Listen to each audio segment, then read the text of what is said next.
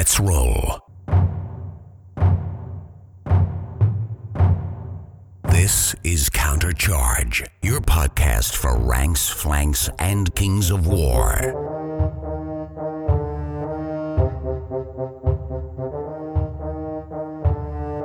Join your hosts as they delve into the world of Panathor and bring you worldwide coverage of all things Kings of War. Welcome to Counter Charge. I'm Elliot Morrish. I'm Kevin Spear. And I'm Jeremy Duvall. And we are back again with another great army review episode. Today we're going to be talking about Order of the Green Lady. I have Elliot, the diplomat, the ambassador of kindness of the Northern Kings, R C member Elliot Morrish on the line. How are you doing, Elliot? I'm very well, thank you. Uh, I'm excited to have you on. And then we have a new person to Countercharge, but not new in the community. We have the nicest guy in Kings of War, Kevin Spear. How are you doing, Kevin? I'm doing great. Thank you so much for having me. Yeah, really excited to have you on the show. Um, I know we've had Elliot uh, a bunch of times on the show, but Kevin, uh, this is being your first time on Countercharge. Why don't you give us a little background, sort of how did you find uh, Kings of War and then miniature wargaming? How did you get into the hobby? Hi, everybody. I'm Kevin Spear. Uh, I'm a social studies teacher out of Connecticut. Uh, I primarily deal with uh, at-risk students and special needs students. Um, I guess you could always say that I've been a nerd. I always tell my students that um, whenever, like when I was a kid, everybody was like reading Sports Illustrated. This was like the early nineties, and um, and, and like Nintendo Gamer magazine. And, and while they were reading that, I was reading like things like Civil War Journal. And I think, I think the game that got me into wargaming was something called Battlemaster. I think it was made out of made by Games Workshop. It was one of those standalone box sets, and you got this mat that you could just spread out across the room. And and I remember being a kid with my older brother, and we were just pushing these units of knights and orcs, and there was a minotaur and all those sort of things around. And I guess that kind of set a seed in me uh, that would kind of later grow. Um, probably around, I want to say, late high school, early college. Uh, and I found myself in a in a nerd store, you know, one of those shops, uh, looking at a wall of just miniatures. And I had to have one. And, of course, it had to be a men-at-arms box. And I, and very much like a lot of your listeners, uh, I was a Warhammer Fantasy guy first. Um, played it really pretty much as my only game up until the end of Warhammer Fantasy. And after, like, the Great Schism, I kind of putzed around a little bit. Uh, playing things like Blood Bowl and Age of Sigmar and just, you know, in-box games until the, Keith Conroy came up to me and asked if I wanted to play in a Kings of War tournament. And I hadn't even, like, heard of Kings of War up to that point. And and I said, well, can you at least show me a game? And he, he showed me a game. I think it was at, like, one thousand points. And I said, yeah, yeah, I really like this. And so with one game under my belt, I went and played my first grand tournament. Uh, and I think what really hooked me about Kings of War uh, is first how incredibly balanced this game is. Uh, what was really troublesome about earlier games like playing Bretonnia and Warhammer Fantasy, you, I don't know if you guys remember, but you, you ever come up to somebody and you check out their list and you just look at it and go, there's no way. there's just there's just no way that I can overcome that kind of stuff. I don't think I've ever felt that with the Kings yeah. of War rule set. And, Bretonnia uh, by the end was, is it eight years old? Oh God! By, by, oh, by the end was, of eighth edition. Oh no! I think I think the the last actual yeah it was what early two thousands was the last rule set, like two thousand three, two thousand four. So yeah, about eight ten years old. So yeah, but yeah, that's exactly it. And so playing Kings of War, I don't think I've ever had that thought. And I've always felt that if I just played my game, I could be competitive. Maybe not always win, but certainly be in the fight. And I and I think the other thing that really hooked me was was just the community. And it's how positive and accepting and amazing all the, the men and women that are here. And, and and so before I want to go any further, I just wanted to say thank you so much for inviting me, and thank you so much for what you guys uh, do to help this community grow and stay active in a really tough time. Yeah, you know, I mean, thank you for that. We try to do as much as we can. I mean, it's one of those things where it's like, uh, uh, doing the show and creating content, it's like what it's almost on some ways, it's something that we love to do, but also we view it sort of as our public service, right? Is that this is what we're choosing to give back to our community in, in, in a time where we can't come together, right? Because of COVID, creating a, a, a sense of community that can exist in the virtual space is that much more important because we can't come together. It's funny that you mentioned, mentioned Battlemasters because I loved Battlemaster. So for people who don't know, Milton Bradley with Games Workshop in the early nineties released this game called Battlemasters, and it came with a big like mat of terrain, like a like a rollout. It wasn't neoprene or anything fancy, just like a plastic thing you would lay out, and it had hex grids on it. And then you had like human guys, you had your chaos guys, you, you know, like Kevin said, you had a cannon, a, a giant, all that sort of stuff. And you'd play out like scenarios where units could move a certain amount of hexes. And really, I think it was an intro to wargaming for a lot of people. I know Jesse Cornwell uh, and I were huge Battlemaster fans. Did Was that ever in the U K, Elliot, Battlemasters? Are you familiar with that game at all? I mean, early nineties, I, I, I wasn't born, so I'm oh, okay. probably, well, um, probably the wrong person to ask there. Um, uh, I, I was born in ninety-two. Um, anyway, that's a, I, I have heard of it, and, I, and I'm sure it will have um, it will have been a thing. Obviously, we, we have you know Games Workshop headquarters here, so that most most things started here and then, then made their way across. I mean, I bet if you were to play it now, it's pretty super dated. But if you ever see it at a garage sale and you have like a young person in your life that maybe you want to get into miniature wargaming or something, or just for nostalgia, I would recommend picking it up because, again, it was one of my first things into the into the hobby too. You, you can usually age people by whatever their first wargame was. Um, so a lot of people's was Hero Quest as well. So that that yeah. in. Uh-huh. Whereas mine was Lord of the Rings from Games Workshop. Yeah. So you, you can you can usually tell how old they are by what their first war game was. Well, the first box of miniatures I ever brought bought were were were squats for forty K. So that shows you my age, and that I started getting into it when that army existed as a thing of miniatures that you could buy in a store. So I had little dwarf bikers driving around. So, but speaking of hobby, you know. Since we are, I know U K is on another lockdown, and I know I'm in California, which is one of the more harder hit states, so we don't really have much going on here. So it does give you a time to maybe invest a little bit more on the hobby side of things. So hobby-wise, uh, Elliot, what have you been up to? You've been working on any- anything? Yeah, so I, um, well, I started at the very start of the original lockdown back in March last year. Um, I found in my garage an old shoebox full of dwarves, uh, and it was actually the... the Skull Pass Dwarves, which I think was the Warhammer seventh edition box. And I think every war game ever has somewhere a shoebox of Battle for Skull Pass Dwarves um, just hanging around. And I was looking through them and decided that I've not done anything with them for the fifteen years that I've owned them. Uh, now really is the time. So I got ninety percent all the way through the infantry in the first sort of six weeks of lockdown uh, and then didn't touch them again at all uh, until about November.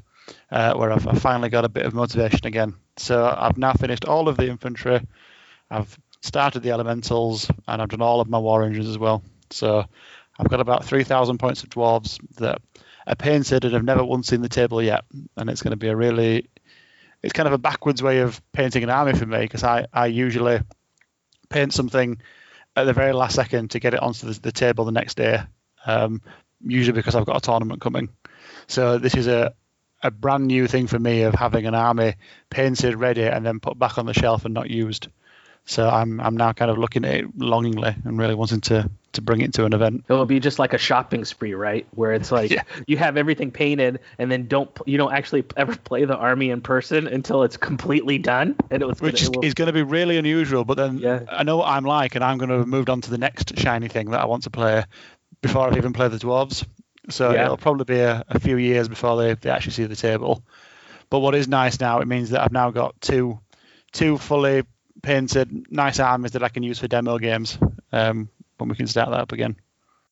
Yeah, that's good. And then it's also, too, you know, it's nice that at least not only do you have having variety within one army that you collect, but having two completely different armies I think is really nice. So if you're starting to get burnt out on your main army, right, you have something else painted that you can play with. I mean, I've actually got about nine armies, but oh well, then you don't have that. I'm, um, what, what, what I tend to do is I, I only paint and collect the units that I'm actually going to use. So while I've got about nine armies, they're quite specific within certain lists. Whereas I haven't done that with the dwarves. I just looked at the models that I had, went down, decided what units I could make from it without really thinking of a list, which is it's quite a nice approach really, and it's uh, it now means that I can look through it all and sort of pick and mix and. and choose how I want to build my army. What about you, Kevin? What have you been up to hobby-wise? Well, over the past year, I've done something that, that I've never actually was able to accomplish in my entirety of, I don't know, like seventeen years of hobby, which was to plan, buy, build, paint, and base an entire army. Just just don't judge it. Uh, it it's a uh, Brother Mark army. and and you may be wondering, because I have like maybe, I don't know, five thousand points of old Bretonnia models all painted up and all the classic models uh, from the G W brand. But uh, once we got into that third edition, I didn't feel like the those previous models really fit like my own head canon. So what I did was I said, well, those models are just going to be like a, a kings of a kingdom of men like army, and I'll go figure that out later on. So I needed literally two more armies worth of knights, and so I was kind of a little bit actually intimidated by the Order of the Green Lady. And so I thought, okay, well, the Brother Mark has a simpler paint scheme because I I, I kind of based it around the old like the Stormcast models. Um, and, and some like, uh, you know, uh, off-brand men-at-arm kind of stuff. And so, I mean, I was able to buy last, by the end of last November, was able to get about twenty-three hundred points painted. And I'm just waiting, just chomping at the bit to use these things. I was able to get a, a practice game on U B with uh, Mike McCready. Uh, he beat me. But I felt like it was going to be an okay list. And so I'm just waiting. I'm waiting until Jake uh, Pikachu comes around for his whooping in the next tournament. Uh, there's there's something really sweet. Like uh, it, in hearing people's painting journeys, you hear a lot of sort of different pathways or different narratives. And you have the, the people who have just always painted full armies, right? That's just what they've done. And then you hear the people who I've been, they've been painting off and on for ten, fifteen years, but it's a model here or a unit there, and they never quite got to that point where they had a cohesive and complete singular army project. And I remember when you finish that first army or you finish that first project, it's it's a moment that you need to take a, take a second and really appreciate what you've done. Because not every, I mean, there's a, a small amount of people who actually have a fully painted army. When, I mean, we see them all the time in tournaments, but in the scope of wargaming, that's like a pretty sound accomplishment to finish an army. Exactly. And I and I really enjoyed that process because I don't think I've ever done that. I think I did that the old style, which is, you know, you paint a model here, a model there. And to just go through and go, okay, I'm going to do these five models this week, and then we'll do these five models next week, and just build that routine to the point where even when I was finished, I felt like, oh man, I could I could keep going. Oh, what what else could I add to here? And kind of get to that point where Elliot's at, where you just have a whole selection. That was that was really fun. It, it really was a pleasure to do. You know, sometimes I'll do like a spreadsheet and I'll put everything on the spreadsheet that I need to have done. And I know Rob is like has a vision board or like a different sorts of like project planning material.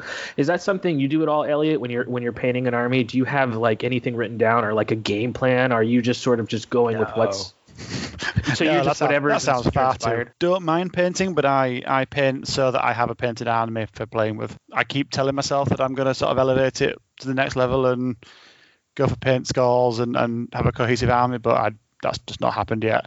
So I, I tend to design a list, proxy a list, and practice it with blank bases or, or proxies, and then I'll just paint that specifically. Um, usually the day before a tournament in a blind panic. Mm-hmm.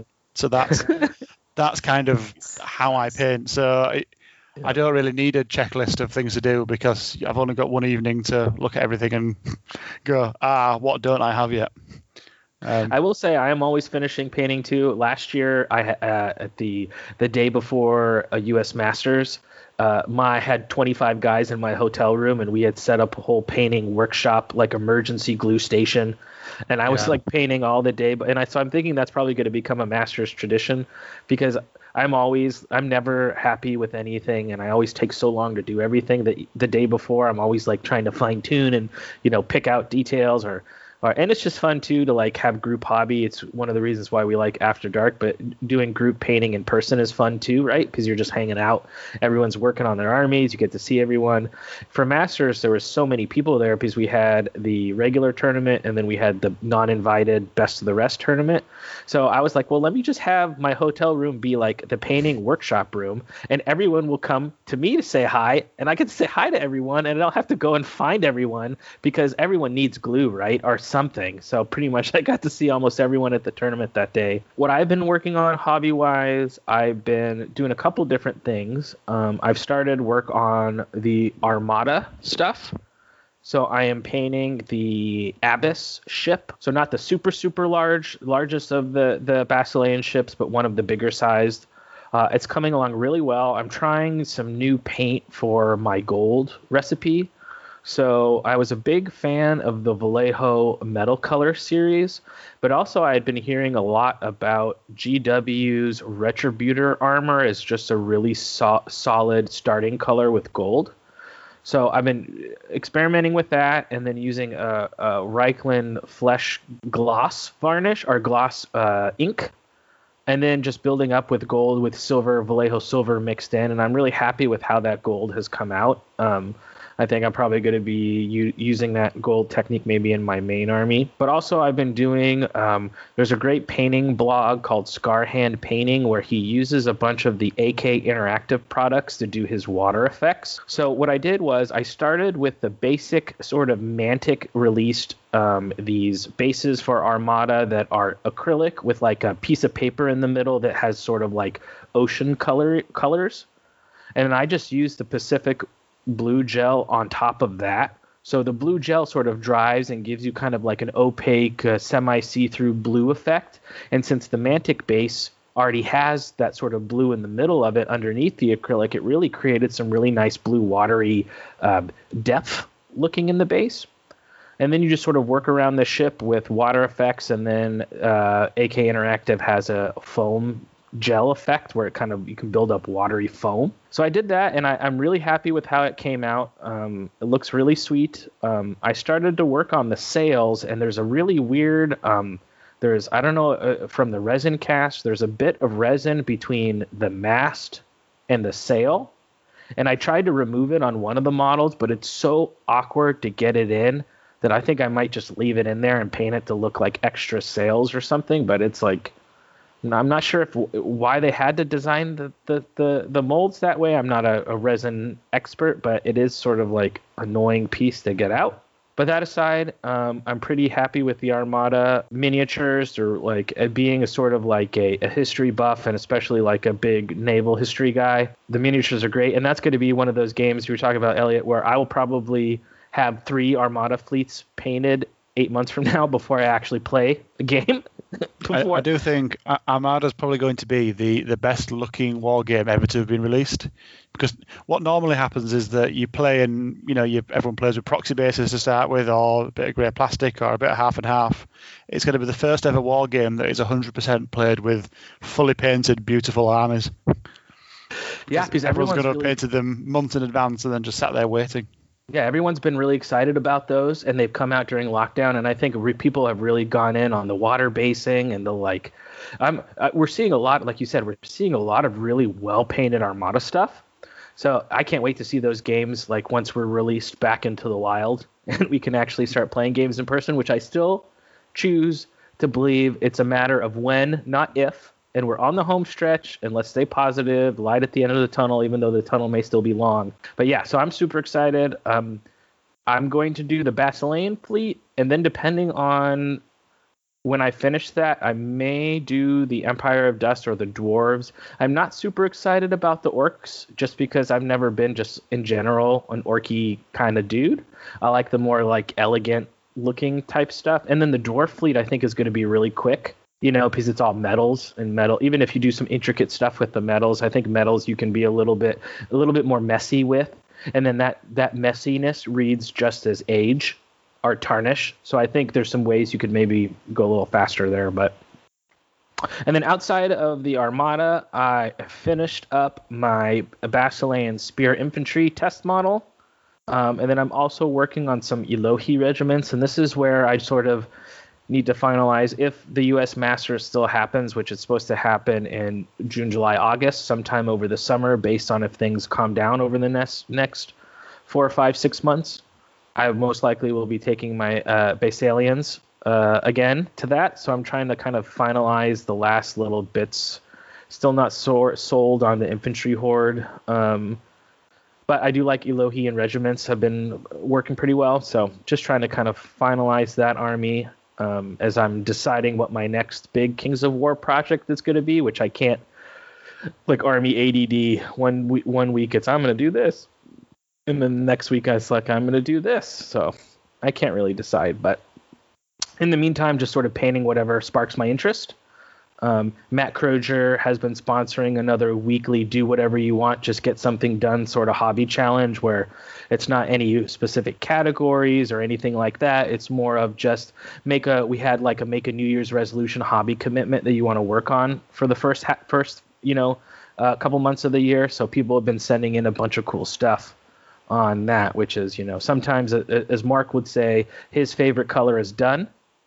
And uh, I think there can be some truth to that. I just recently painted the um, Hellboy box uh, board game with contrast paints, and that was super fun just to get a project completed within a week or two. Um, oh, yeah. yeah. I, I should point out my entire dwarf army has been done with contrast paints. What are your I thoughts was, been on, on the contrast? I absolutely love them. they're um, they're they're excellent for people like me who a, a painted army is is fine. I don't really care to what standard it is within reason. Um, if you were going for higher, you know, skill levels or painting score, then I could, there's probably limited use for them. But in terms of physically getting a painted unit on the table that actually looks, you know, fairly decent and is a, a good enough quality, um, you, you can't go better than contrast paints. They just they save so much time. I, I was really annoyed when I had to do the metal for all the weapons, because it was the only time I had to, I couldn't use contrast paints. Do you do you like touch it up after you use the contrast paints, or you just yeah. put the contrast paints on and that's it? No, so I, I do contrast paints for all of your block colours, basically everything you would have done basing base colours for before, um, and then I might dry brush for certain areas, or um, I then do go go through with highlights afterwards. Um, But it just it just takes away three or four steps beforehand, and basically it's contrast paint, then highlight. And, and it's done. Um, and I just I just go through and highlight things like faces and weapons and shields, just the bits that really stand out. But yeah, it, it, yeah, and that's what that's sort of the method I found with, with the Hellboy, which is basically you're using contrast for like as your base color and wash and one basically, and then I would go back in with dry brush or or pick out r- details with sort of normal highlighting techniques. Yeah, but yeah, if you're wanting to get something done that's tabletop, and you can even go in there and do some extra stuff to make them look, you know, pretty solid armies. Uh, try contrast. You know, some of the colors I like more than others, but it is, for what it's designed to do, they are pretty amazing paints. They're, they're fantastic for things like black. Are, are they good with edges? Like, because I, I, I can't wrap my head around them, because they look like, uh, it looks like almost like a, a watery base as compared to normal paint. No, they're they're incredible. So they, they, they cover completely. So that it's not like a wash where it will pool in a certain area necessarily. Um, the the the the deeper color within it will pool, but then the, the sort of the color underneath it covers like paint. It's almost more like gel than it is um, liquid, like like a wash is. Really? Really uh, I, I'd I'd recommend just, just getting one or two pots of it and spray a few models white and just play with them. Um, If nothing else, for, for flesh and for uh, black and white, they're absolutely perfect for. Yeah, the only thing I would say they're not super great on is really big, huge, flat surfaces. Yeah, because yeah, they, they need some texture or some variation in depth and size to, to work correctly. But like what what Elliot said, their apothecary white is an amazing white. I mean, you just put that over a couple shades of that over like a white undercoat and maybe do some highlighting. All of a sudden, you're like, wow, that looks like white. Uh, and white can be a challenging co- color to paint sometimes. Um, yeah, definitely try them out, uh, Kevin, if you hadn't. Um, just mess with a couple of things, especially their Gilliman flesh for like a flesh base coat is really good. Um, yeah, so Elliot's kind of identified, I think, in my opinion, too, some of the some, some of the things that the contrast does super well. Uh, and their their Blood Angels red. They have a red color, which I really, really, really love. Um, uh, yeah, so some really nice paints in that line for sure. Um, well, awesome. We're going to take a break. And then on the other side, we're going to come back with our main topic, which is an army review for the Order of the Green Lady. So we'll be right back. This is Paige from Singapore with the YouTube Battle Report channel Newbie Dice, and you're listening to 战神反击.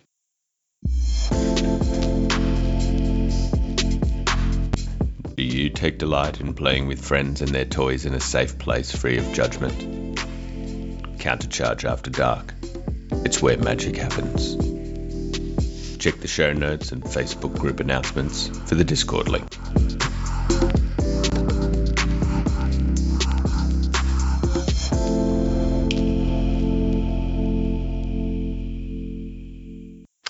And we are back. Um, so today we're going to talk about Order of the Green Lady. And as we go through the episode, I have a bunch of questions from you guys that we're sort of going to be weaving in as we talk. And one from Nick Brooks asks, and this is a great question. I think this is a really interesting way to start off an army review. He he says, uh, give us the elevator pitch. Why should a new newbie player play Green Lady over Brother Mark? So I really like that idea of sort of an elevator pitch. So why don't we do that? Uh, let's start with you, Elliot. What would be sort of your your quick pitch on why you like Order of the Green Lady or why to play it? Uh, so I, I think the, the main thing for me is the, the amount of character the list has. Um, I really love the sort of the Arthurian legend mixing water elementals and knights together, um, and that that whole mythos behind it, um, you know, that, that is borrowing from quite a few different mythologies throughout history. Um, and then in terms of gameplay-wise, Order of the Green Lady plays differently to almost any other uh, army out there. Um, my main army in second edition was Forces of Nature, um, and I absolutely loved them. I love all the different ways of playing with them, but what they were crying out for was a melee three punchy unit. Um, and then third edition rolled round, and you could have all those cool, unique interactions with Forces of Nature, but now you've got punchy knights and that really hard-hitting unit. So it gives you a playstyle that, that doesn't exist anywhere else in the game. Um, really, really hard-hitting, very fast, lots of regen and lots of staying power, um, but in a different package to how you might see it in other armies. And what about you, Kevin? Sort of that rift on that same topic of what kind of pulls you into Order of the Green Lady? First off, clearly, I'm a fanboy of all things knights. So, you know, the listener should take this with a healthy amount of, of salt. But in, in my humble opinion, I think the Order of the Green Lady is the best iteration of a knight-themed army in the past at least two, if not three decades of wargaming. And, and, and why I say that is, and here's where you got to put your, your tinfoil hat on, is because the issue with knight-themed armies are the knights themselves. Because when we think of knights, it, when they come to our mind, we have the, you know, in a knight-themed army, we think of this row or a lance of knights charging across the battlefield, right? Pounding the ground, making it shake, and then hitting the, the enemy, and you see body parts and, you know, things all flying up into the air.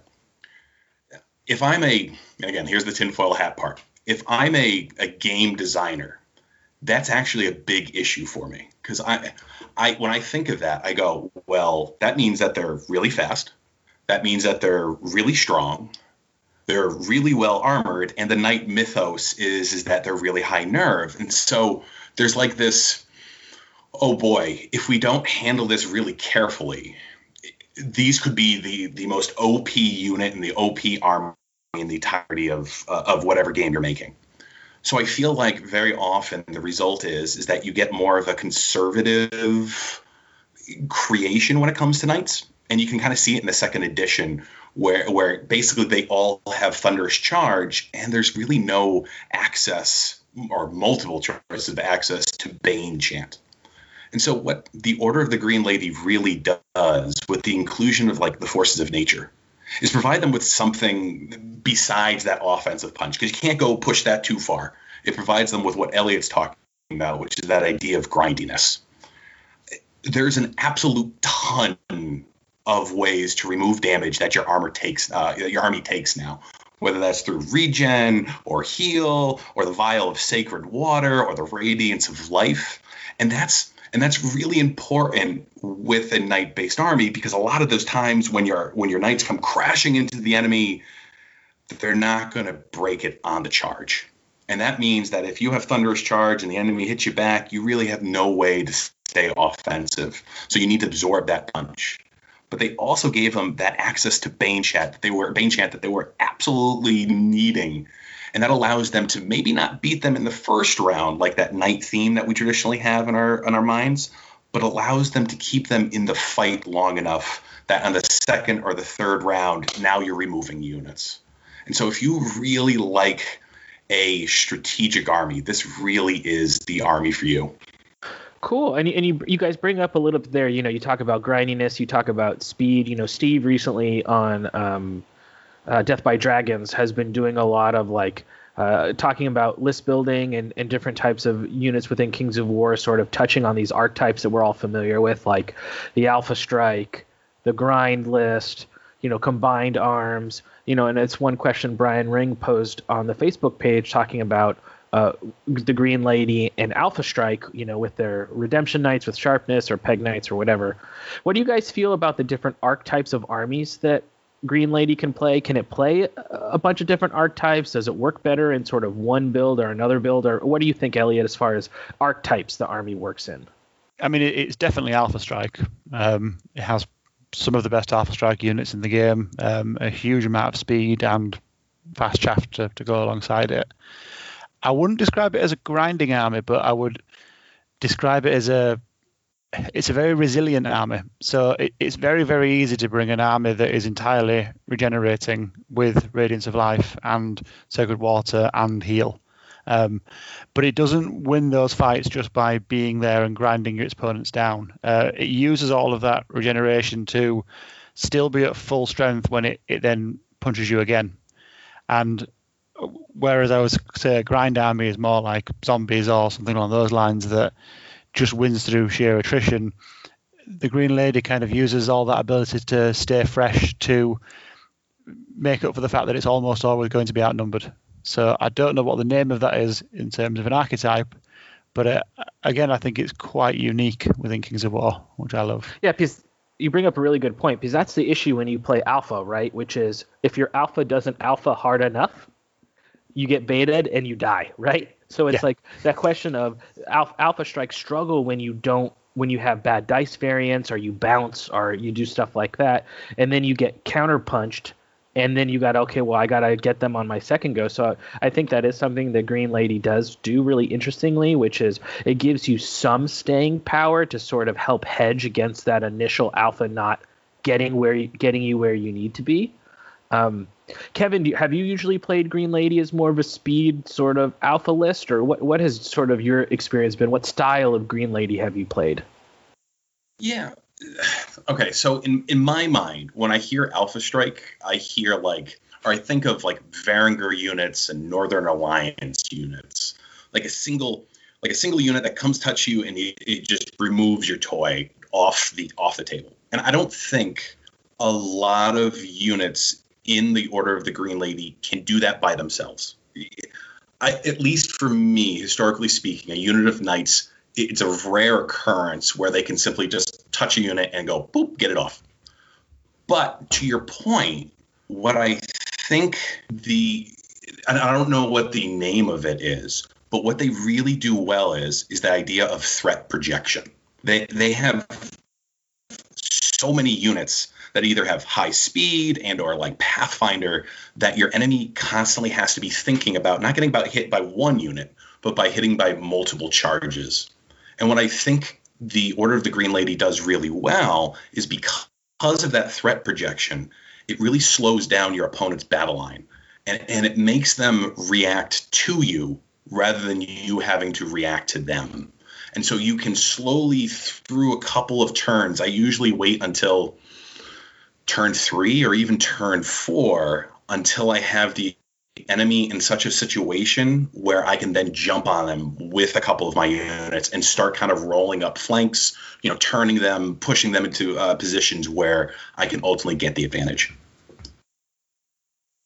Yeah, it's like using that speed right to set everything up so that when you do charge, you charge with your whole army. Or you engage them, you know, in all the spots where you want to be doing the engaging. Um, having played sort of Basilean Speed, which is, I think, somewhat similar to Order of the Green Lady, uh, I, I think the the thing, pa- learning how to be patient when you have a fast army is something that can be a challenge, right? Because you have so much speed on turn two, you're like, I could charge everywhere. But really, it's like, should you charge? Because for these lists that do rely on this sort of alpha strike, when you do engage, you need to make sure that you're doing work at that point because, you, you know, you're committed at that point. And because you don't have super grindy stuff usually, if if you if you use your speed and pick bad charges, usually it's not going to be a good day. Um, can I, can I also bring up something else yeah, about go this? For it. Uh, because it's movement-based, I always find that It, it makes for the most exciting games because I, a lot of people don't like getting shot to death or when you have that super killy unit just, just you know, running rampant. But what a lot of people really do enjoy is the dance. And I think the Order of the Green Lady does the dance exceptionally well.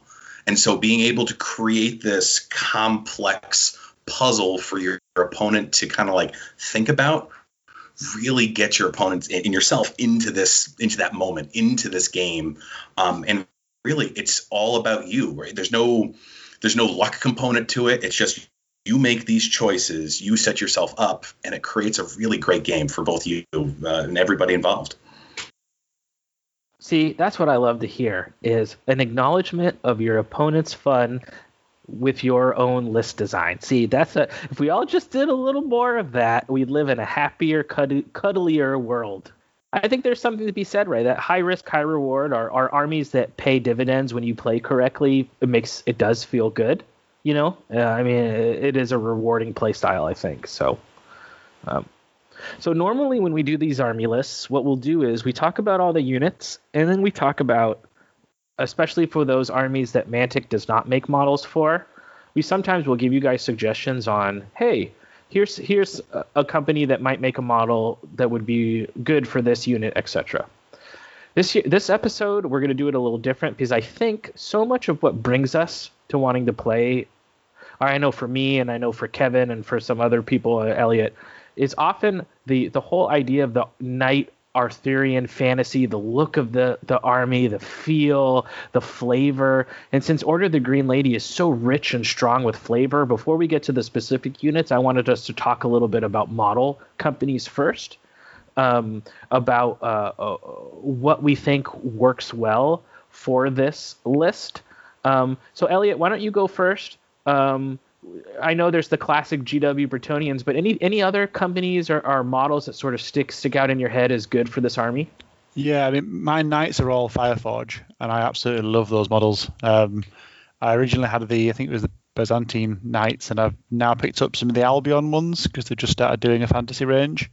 Um, and they're really nice models because they, they come with all the the stag antler helmets. Um They're, they're, they're the perfect mix for me of still grounded in reality and history, but with the fantasy elements attached to them. Um, and they also do the, the really nice peg knights, um, which are worth picking up even if you don't collect an army that needs them, because you will always at some point need peg knights in your life. Yeah, Fireforge is really great. I've used them, actually. They're fa- those Albion knights are my knights in my uh, Basilean army. So they are just like a, you described it perfectly. It's just a really nice mixture of a classic knight, but with just like the hint of fantasy. Um, yeah. So as for your basic knights, they are really great. And also too, those peg knights are fantastic. And then they won't, tr- you won't have to sell your first child to get them like you would if you were trying to find Bretonian yeah. Pegasus knights. Um, What about you, Kevin? I know you used you have a lot of regular Bretonnians, or, or sorry, old G W stuff. But any other companies or lines you, you like for this sort of style of miniature? Oh yeah, absolutely. Um, we we kind of actually live in like a renaissance of new knight sculpts, uh, and I, I'd actually point to one that's a little outside the norm, uh, because I, w- when I'm creating my new army, um, and this is in the uh, in the plans for twenty twenty-one, I called them the Shadow Fang Order. Basically, they're like the hunters for the Green Lady. And so my, my whole like headcanon was like, after the edge of the abyss, like the force still has pockets of evil resistance. And so they send these guys in like wolves to go hunt them out, sniff them out, and and to do the dirty work of the Green Lady. And, and so with that thought, I thought they kind of like would take on more of a like a wolf pack identity and start to take on those aspects of the forces of nature. And so I actually went with uh, a lot of Privateer Press's uh, Circle of Orbros. So if you kind of look at their druids, the, they've got they've got some armor. They're they're riding I don't know rams that look kind of uh, pretty cool. Uh, they've got these like wolf characters over there. There's some really interesting models if you want to get more nature-esque and less Arthurian. Uh, but if you're looking for more Arthurian, I would say that um, Etsy is your friend. And one of the ones that really inspired me uh, for the Beast of Nature was actually my first model that I got was if you search Forest Dragon Etsy, it's this sweet Forest Dragon with with these leaf wings coming out of it, and it's looking very sleek. It's got everything going for it. Um, uh, the other two that I, I could come up with is Highland Miniatures. So if you've got like a three D printer or you got a buddy for a three D printer, they have all these really great sculpts that are coming out just recently. Everything from your traditional Pegasus Knights to uh, to foot uh, foot knights to your regular uh, knights errants. They're really cool. Um, and my last piece would be uh, the Song of Ice and Fire, the, the Baratheon line. They've got basically knights with antlers on their helms, and they have that whole deer theme going for them, that whole nature theme that might inspire somebody to start one. Yeah, the the the ice of the uh, Game of Thrones miniature game does have some cool miniatures. I've heard I haven't seen any of them in person. I think they are a little they're like super heroic twenty-five millimeter. Yes. So I think I think they are a little bit bigger, but when it comes when in my opinion when it comes to that, if your whole army is of the same scale and it's slightly bigger, it's no problem. I think the only issue you run into sometimes maybe if you have one unit from one company and then another unit from another company and the scale is not matched correctly, it could look a little wonky. Those are great models. Also, too, for me, what I think I'm going to do is um, Lost Kingdoms has done a Kingdom of Mercia Kickstarter, which is coming out with S T L files. I don't know if you guys have seen that. I know there's been a lot of buzz around that list. Uh, are those models coming out, which... If I was to describe them, they're like a modern reinterpretation of the classic Bretonnian line. So if you love the classic Bretonnian line but wanted to see it done, you know, in a sort of more modern design aesthetic, along with some just crazy, like they have one where it's a like a lady wizard lying on the back of a unicorn and just like just insane stuff. Yeah, they're, they're basically Bretonnia on speed. Yes, essentially. they're, they're, they're Bretonnia plus.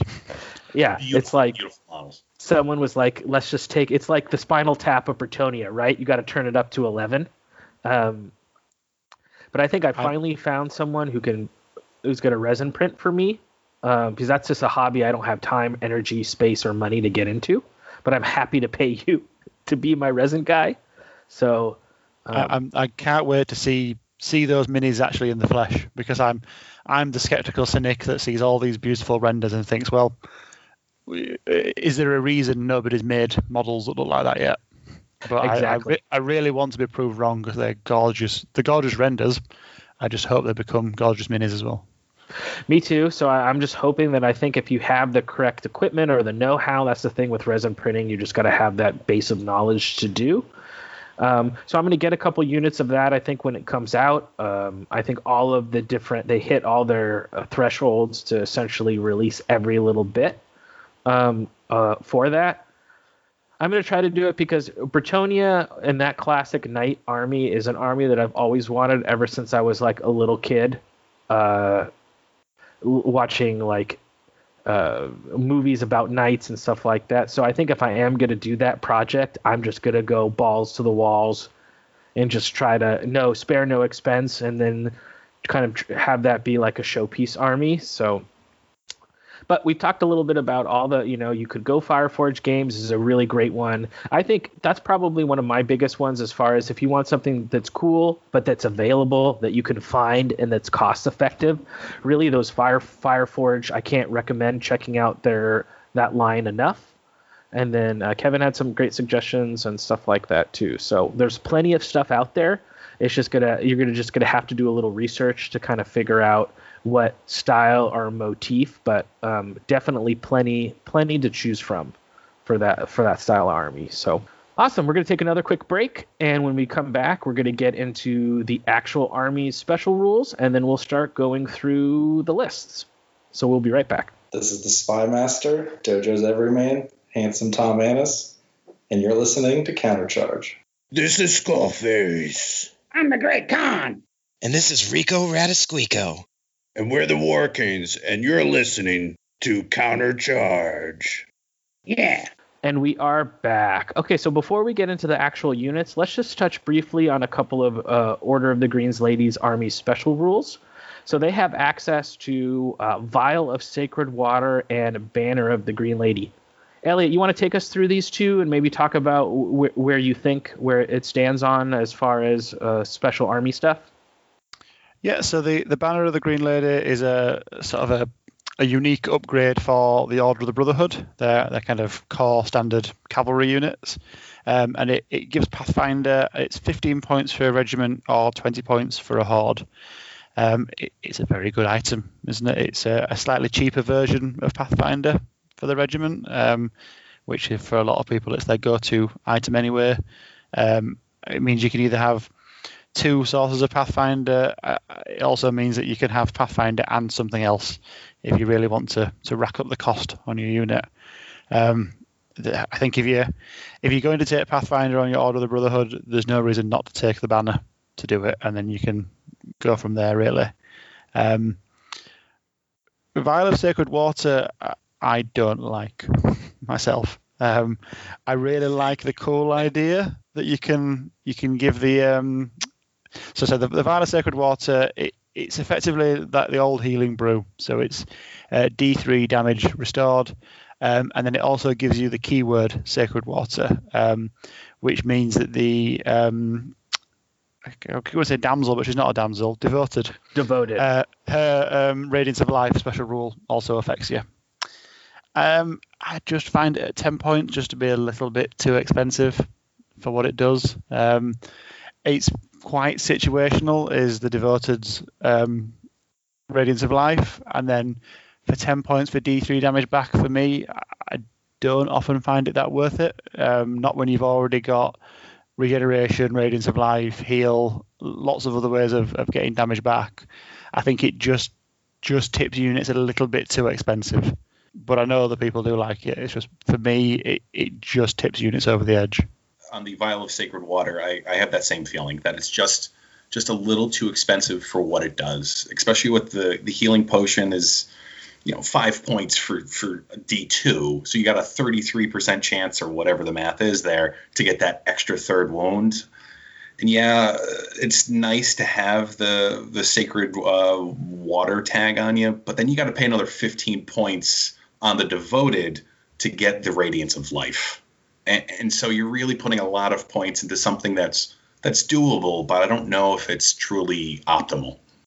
And sometimes special rules like this, in and of itself, you're like, oh, what does ten points mean? But it means that, like, to get full value from it, you have to, like, go in on it, like you said, right?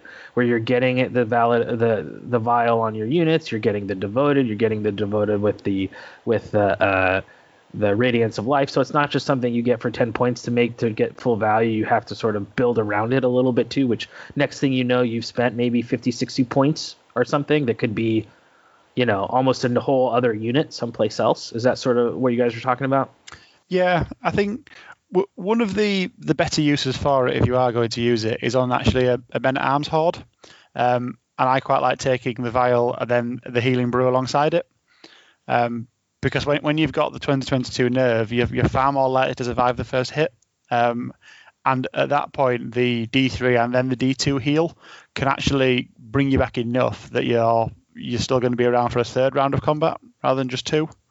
Um, But for anything else with a with a lower nerve, more like fifteen, seventeen, I, I don't often find you get the value out of it.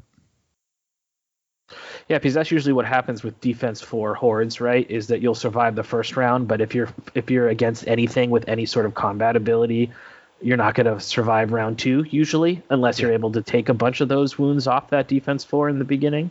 Well, why don't we just go ahead and go into that? They're, they're our first unit, the Men-at-Arms Retainers. So why don't you go ahead and, Kevin, take it away and talk to us about Men-at-Arms Retainers. Yeah, absolutely. Men-at-Arms Retainers are your standard infantry block with standard stats. So they come in troops, regiments, hordes, um, unit strength one, three, and four, respectively. Uh, ten, twelve, and twenty-five attacks. Uh, troops are seventy points. The regiment is one hundred five. The horde is one hundred seventy-five. Uh, their speed's five. Their uh, melee is four plus. Their defense is four plus. Uh, they got some special rules. Headstrong, and they can uh, have the option of the vial of sacred water for ten points. Historically speaking, for me, this is my go-to choice. They're almost on all, all my lists because there are, there are a rare few horde choices in this army.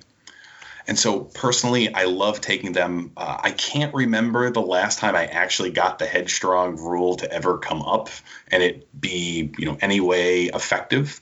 But they are relatively cheap for what they do. And I know there's a whole discussion, debate about whether or not the hammer of measured force uh, force is worth it. But I think in the army list, it is because it gives you another somewhat decent, okay, offensive punch, especially because this one tends to go up against other grindy uh, anvil types. I'm thinking uh, earth elemental hordes.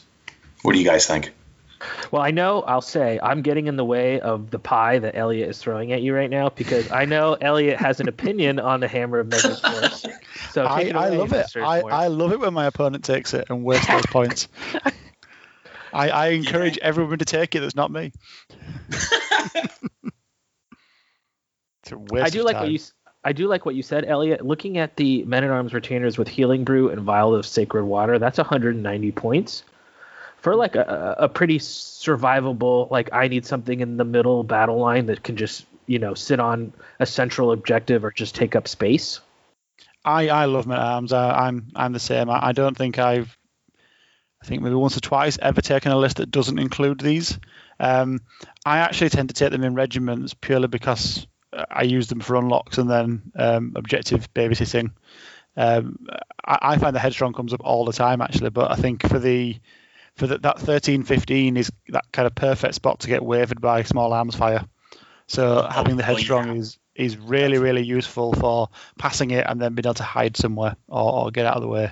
Um, what I also like with these is that they're, they're cheap enough, with everything else is so expensive, that you can have them at the back and just leave and ignore them. Um, they can hold a table zone in control. They can sit on a pillage token.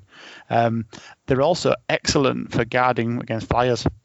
Uh, because I know they're not going to do a lot of damage, but they'll usually get that one through, and you can just have them in your back corners just watching your flanks. Um, and if a flyer charges them, then with the headstrong, they are more likely just to grind out that little bit longer. But I, I do like the horde option, and I do occasionally get it into my list. So just that uh, my play style tends to use more smaller units for Green Lady. Oh, yeah, I was going to ask, like, how many regiments do you usually take there, Elliot?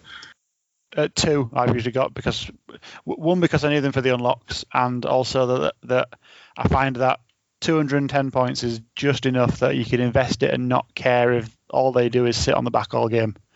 Um, anything more than that, you're really digging into your ability to to fight because these are fighters.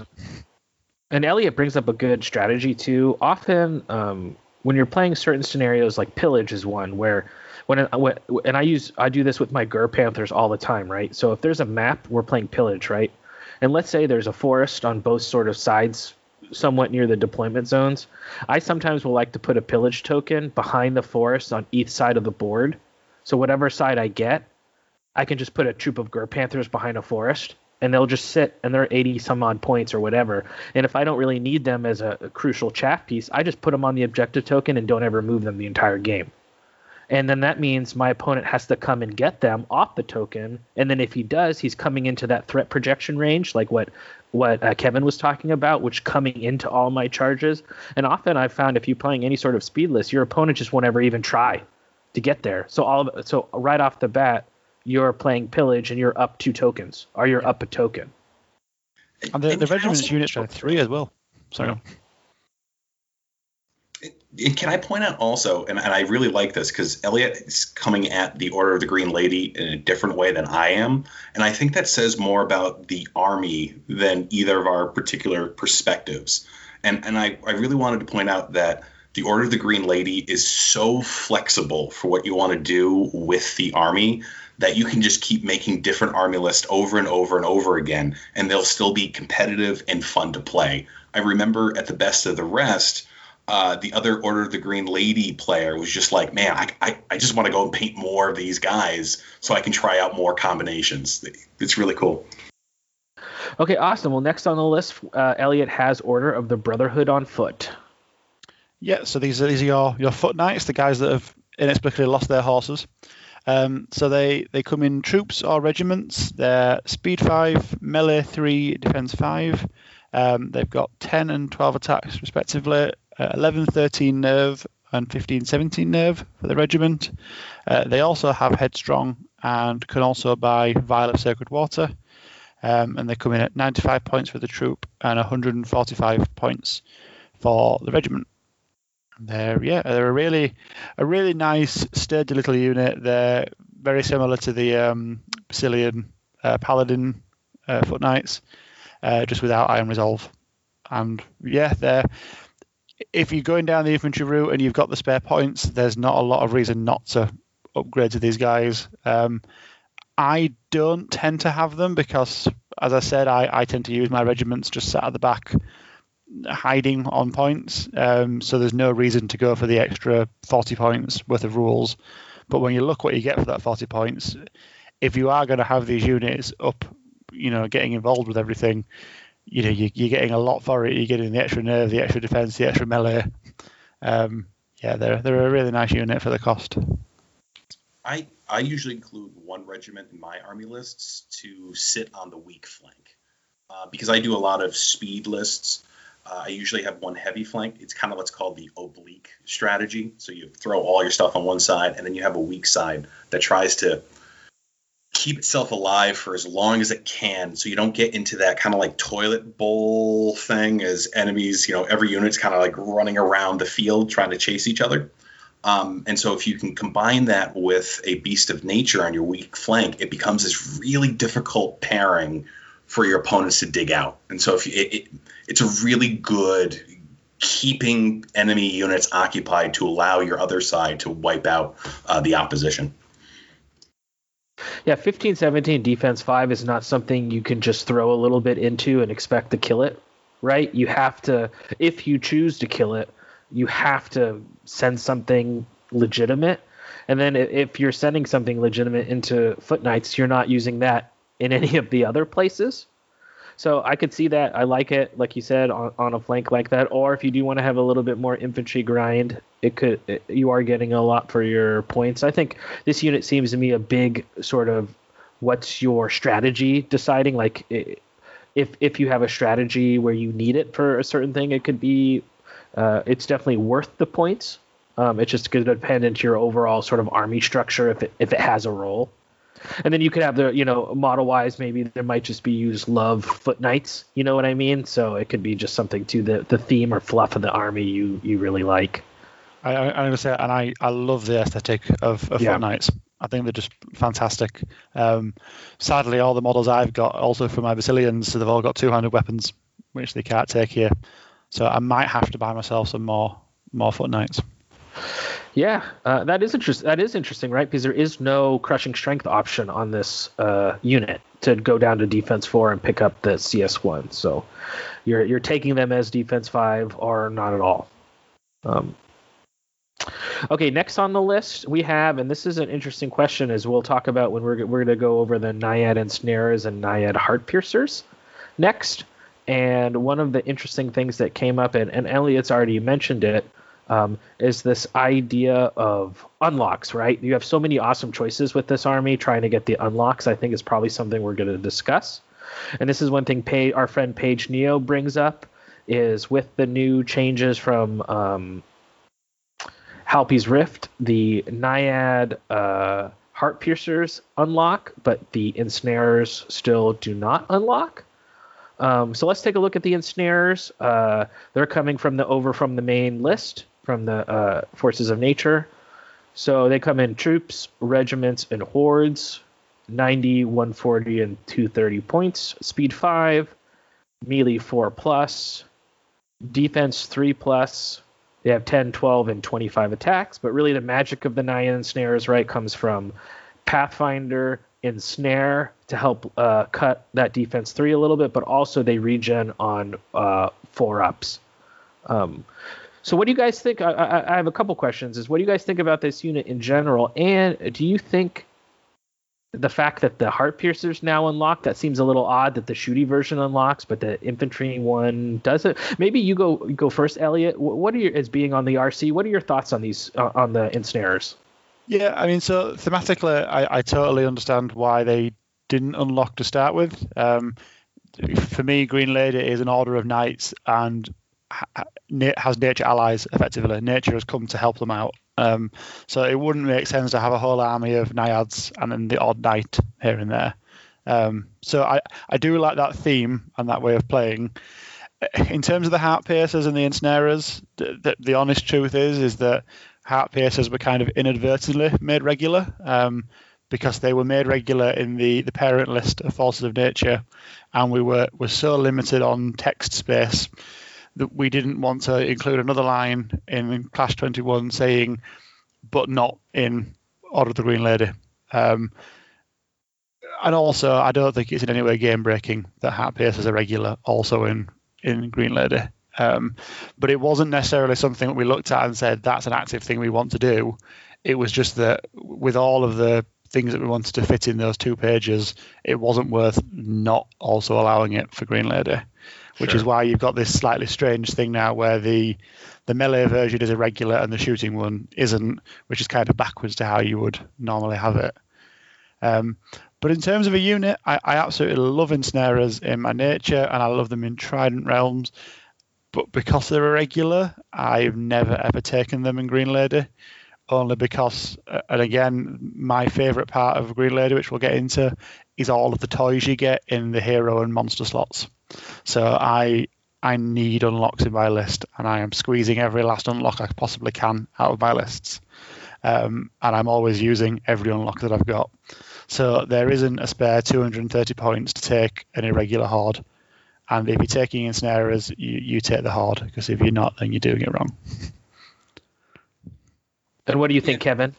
Yeah, I'm I'm in the same boat there. Uh, as far as my list constructions, there's never enough uh, points to get there, uh, particularly with the idea of unlocks. Uh, you know, and I wrote this in my own article when kind of reviewing the Order of the Green Lady. There are so many toys. There are so many cool things that you can take, but you have to pick and choose because there's never enough either points or unlock space to get them all.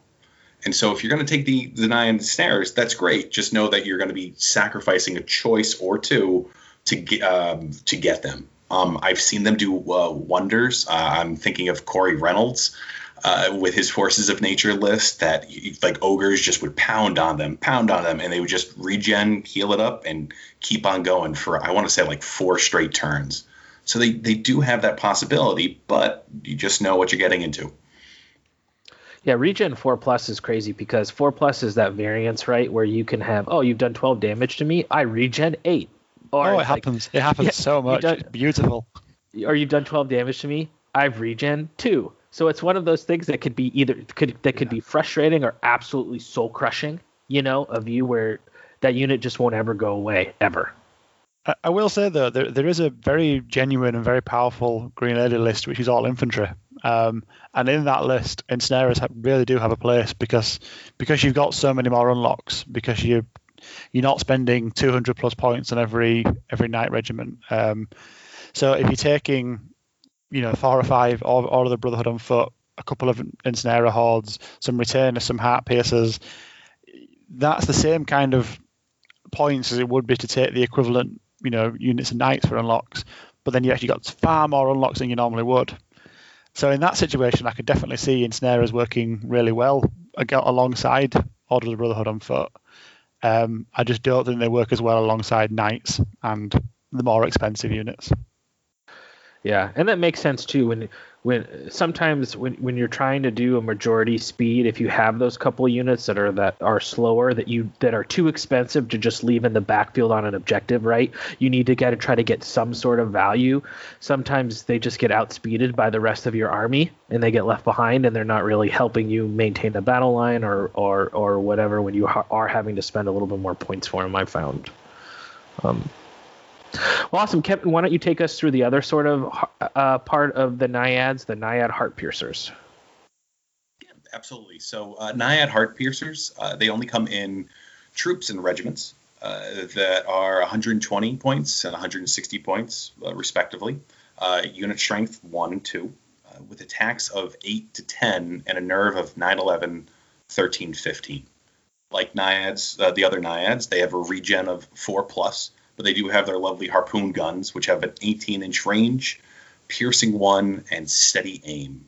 They follow the basic infantry rules more often than not, with speed five, uh, melee f- uh, five, five plus rather, range four plus, and defense three plus.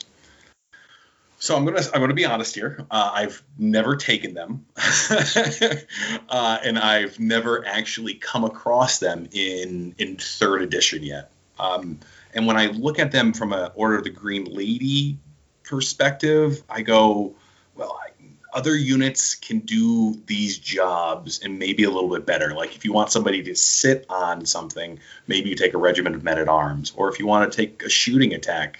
Maybe you just throw the fifteen points on the Beast of Nature. I, I'm, I'm actually looking to to you, Elliot, looking to you, Jeremy, to help me get my head around this thing. Any ideas on how to do this thing? I absolutely love them. They are probably one of the strongest things in the list, in my opinion. Um, yeah, they're very, very, very good. Um, people people started to notice them at the start of second edition Heart Piercers, um, and then they lost some of their rules that weren't really what were making them good anyway, and everyone just ignored them in third edition. Um, they're just take, I take three regiments of them. Um, they are one of those units that you I think you either invest heavily into or don't bother with. Um, but three regiments is thirty shots. Now imagine thirty shots hitting on fours, and then we're piercing one every single turn. Um, and they, they delete units in one go. Against defense five, that's an average of eight damage a turn. Uh, against defense four, it's an average of, what is it, fifteen hits, ten damage a turn. Um, yeah, they, and they absolutely melt. And then what you do is you just point, you, you have the three of them there, they're all scoring. If you want to charge one of them, that's fine, but there's always a Beast of Nature watching over them. Um, so you either just accept you're going to get shot, or you charge them and the Beast of Nature kills you. Um, and if you're charging my Heart Piercers, then you're not paying attention to the Knights and the Water Elementals and the um, Order of Redemption. So, so is this like yeah. a weak flank thing? Like you, you these are like so oh no, th- these are front and center. Really? They're, yeah. So, so they cool. they sit in the middle of the board. Um, they just project their threat across the entire board because they've got a twenty-one inch, no, twenty. Um, three inch range, so they've got a huge range. They can move and shoot, um, and you just make sure that. But I basically, I, I go into this assuming that all three of them are going to die. But before they die, they are going to earn their points back and then some, because they're either going to totally dictate the flow of play, because my opponent's going to ignore them, or they're going to underestimate them until they're shot for the first time. And then people start to pay attention to them because I'll delete a regiment of Knights, or they'll, they'll just they'll take a unit off in one go if they roll hot, quite quite easily. Um, or you charge them, and then I just swarm you with Water Elementals that are stood nearby and surge into you, or something happens. Yeah, I love these guys, and now they unlock. That's, that is such a cool way of playing them. That's a really cool thing. Yeah, people. I know. I, I understand. I, I do know people play them as troops. I, I understand why, because the amount of shots doesn't go up a whole lot. But at the thirteen fifteen, it means that you have to commit to kill them because their regen really kicks in at thirteen fifteen. So you can't lightning bolt them because even if you waver them, you've got, they'll regen most of it back. And so you have to charge to kill them, which is, is really powerful because you can always make sure you're set up in a position where charging one of these is a bad idea. Yeah, and I know in the past, Elliot, you and I have talked about, and I think it's becoming less of an issue, but uh, earlier on in, in the edition, the eighteen-inch piercing one shooting units were undervalued, I think. And now uh, people are kind of coming back to them a little bit. But I also agree with both you guys. I think these units are amazing because not only do they have the shooting and regen, but it's very easy to try to uh, deploy them in terrain or near terrain or force hinder charges. So essentially you turn them into ensnarers and that there'll be minus one to hit on that first charge. And then at thirteen fifteen with regen, like you said, you have to commit something to kill them, and then it seems like the Order of the Green Lady has so many tools, like all their uh, characters or beasts of nature or whatever, that if they get into a flank, it's go time. So uh, I agree with you. I think these units are, uh, and I think that's why you take them, Elliot. Like you said, you take them in the regiment over the troop, is because then you they also can serve a role as a stopgap, just stopping a unit, and that you can then flank or, or get with all your other speed elements. So, yeah, I think these guys are awesome. Th- th- thirty shots a turn is just terrifying. And it's so fun picking up thirty dice all at once. But, if, you know, if you, if you think about, imagine that as a melee unit that had thirty melee four crushing one attacks, and that would be your real top-end combat horde. And these guys can do it from eighteen inches away without any threat to themselves. And... yeah, it's yeah, they're just lovely. And like you said, if you if you if you try to, th- it, it, it, Britton Williams always talks about this in our games, where he's talking about an army that you create that puts your opponent on a clock, right? Where these are the type of unit that put your opponent on the clock. In if your opponent's trying to stay out of your sixteen-inch charge ranges, just out, you know, of of the typical night charge range, and trying to maneuver, well, they're getting shot the whole time. So it's like, yeah. oh, if you if you don't want to charge me, that's fine. I'm just going to shoot you for a couple turns, and then you're going to have to come near me anyway because I outspeed you everywhere else on the board. So it puts your opponent in a really tough spot, I think. Absolutely. I, I do think that uh, Order of the Green Lady is, is where Heart Piercers are the strongest, um, purely because, as you say, they, they decide the tempo of the game. So they they force your opponent to have to come towards you, which... we really want as Green Lady because we've got the speed advantage. So if they want to put themselves in charge range of the um, the Heart Piercers, most likely they're in charge range themselves next turn and they just get mobbed. And yeah, and, as exactly. you can tell, I, I like these guys. Let me just say, I, I, I actually I have full full model count, modelled up Heart Piercers. They've got three regiments of them. I like, I like them a lot. Awesome. Okay, well now we're going to transition. Did you have anything else you wanted to add, Kevin? Oh, I was just want to say that I I know what I'm going to paint up next. I'm just going to See, throw all go. my other models away, you know, I, I, from the board and just do thirty of these guys. That's awesome. Well, cool. Now we're going to transition into the cavalry, uh, some of the more uh, sort of uh, trademark or units that you would think about when uh, doing Order of the Green Lady. So Elliot's going to take us off first with the Order of the Brotherhood. Yep. So Order of the Brotherhood, this is kind of your... your meat and two veg standard unit for for um, Order of the Green Lady. So they are um, speed eight, melee three, defense five. Um, they've got sixteen attacks for the regiment and thirty-two attacks for the horde, because you get a horde here, which is brilliant. Uh, the regiment has fifteen seventeen nerve, so slightly higher than your sort of baseline Kings and Men Knights. Uh, and the horde has twenty-two twenty-four nerve, which on defense five is is a lot. Um, They come with the Headstrong, Special Rule, and Thunderous Charge two. Uh, they can buy Vial of Sacred Water, and as we've already mentioned, they can have the unique upgrade of Banner of the Green Lady, which is Pathfinder for fifteen points for the regiment or twenty points for the horde. Um, they're just a very solid all-round knight unit. There's nothing to dislike about them, I don't think, and yeah, they're, they're good.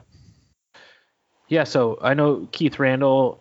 asks uh, uh, how many hordes should you take, and then I think Croger also the same same deal. What do you guys are you guys running this in regiments? Are you taking it in, in a horde and just going all in, getting it the Green Lady banner plus Brew of Strength or or something oh, like that? What what so what size? I know that's so pricey, right? Well, what sizes are you guys running this unit in?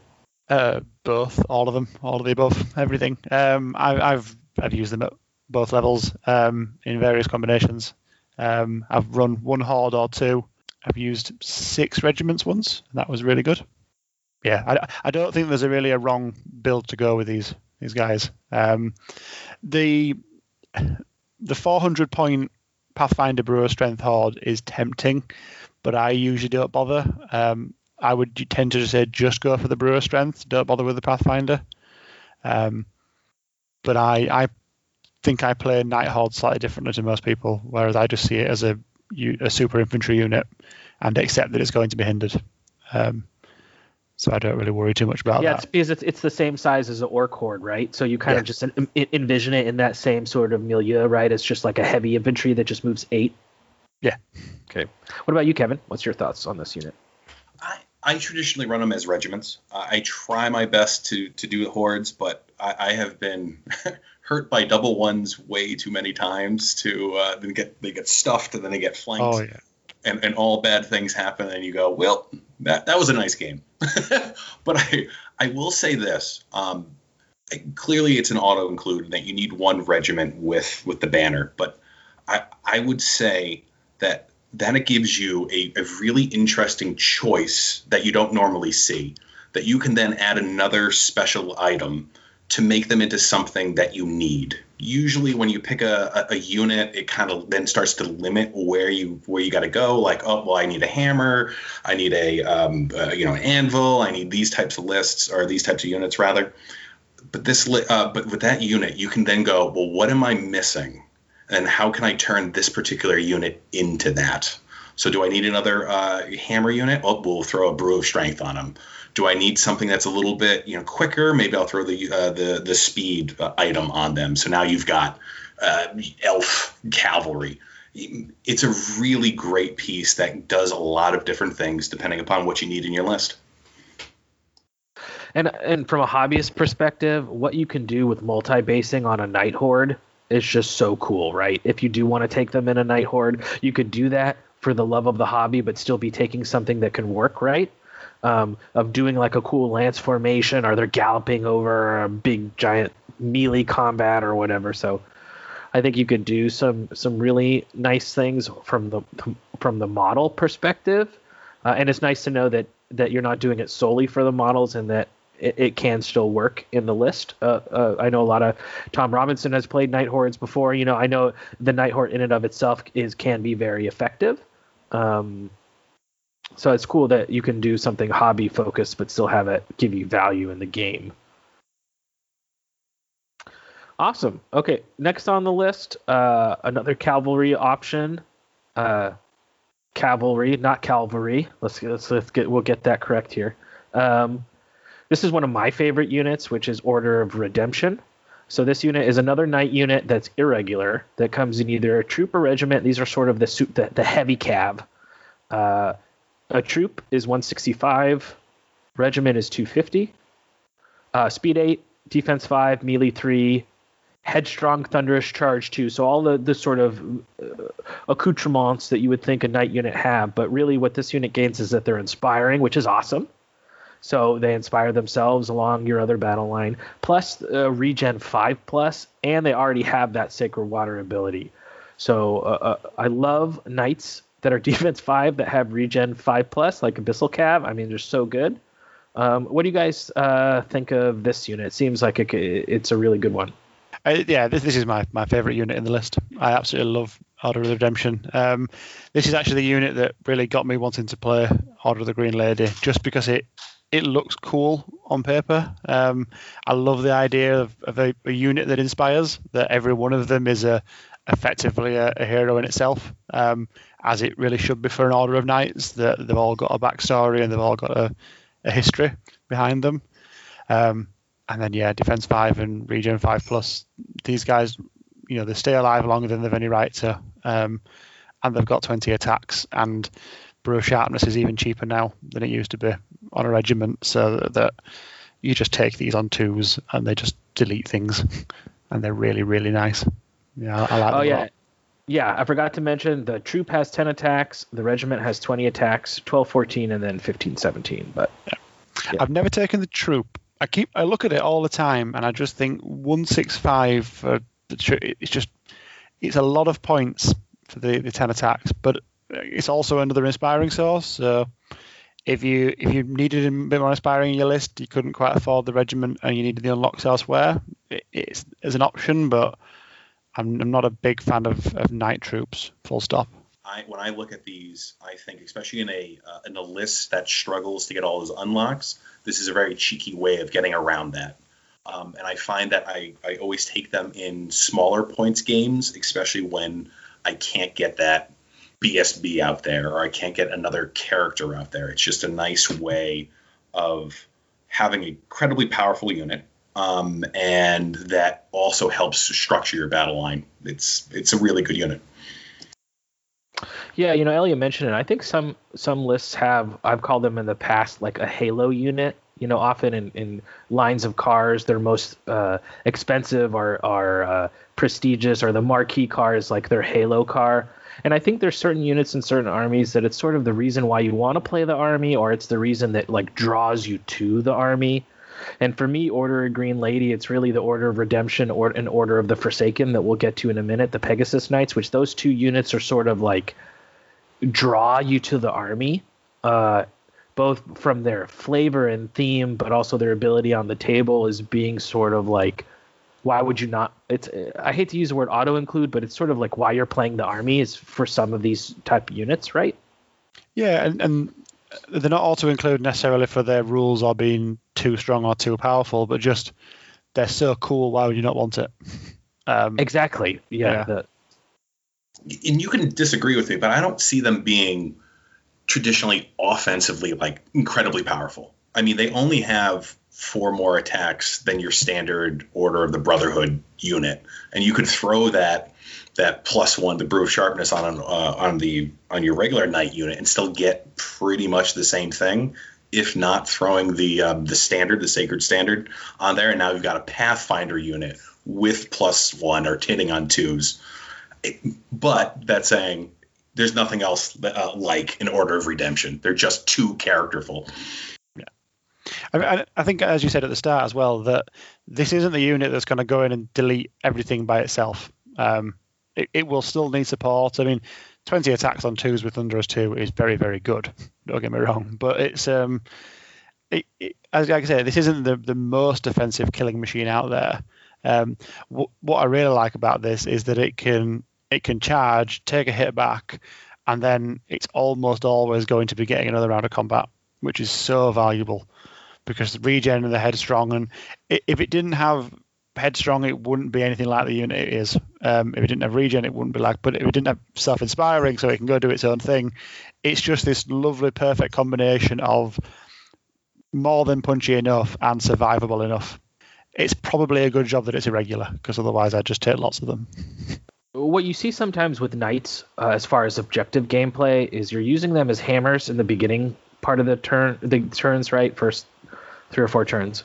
And then once you transition into mid or end gameplay, you're often thinking about, okay, where are my objectives? Where are my board spaces?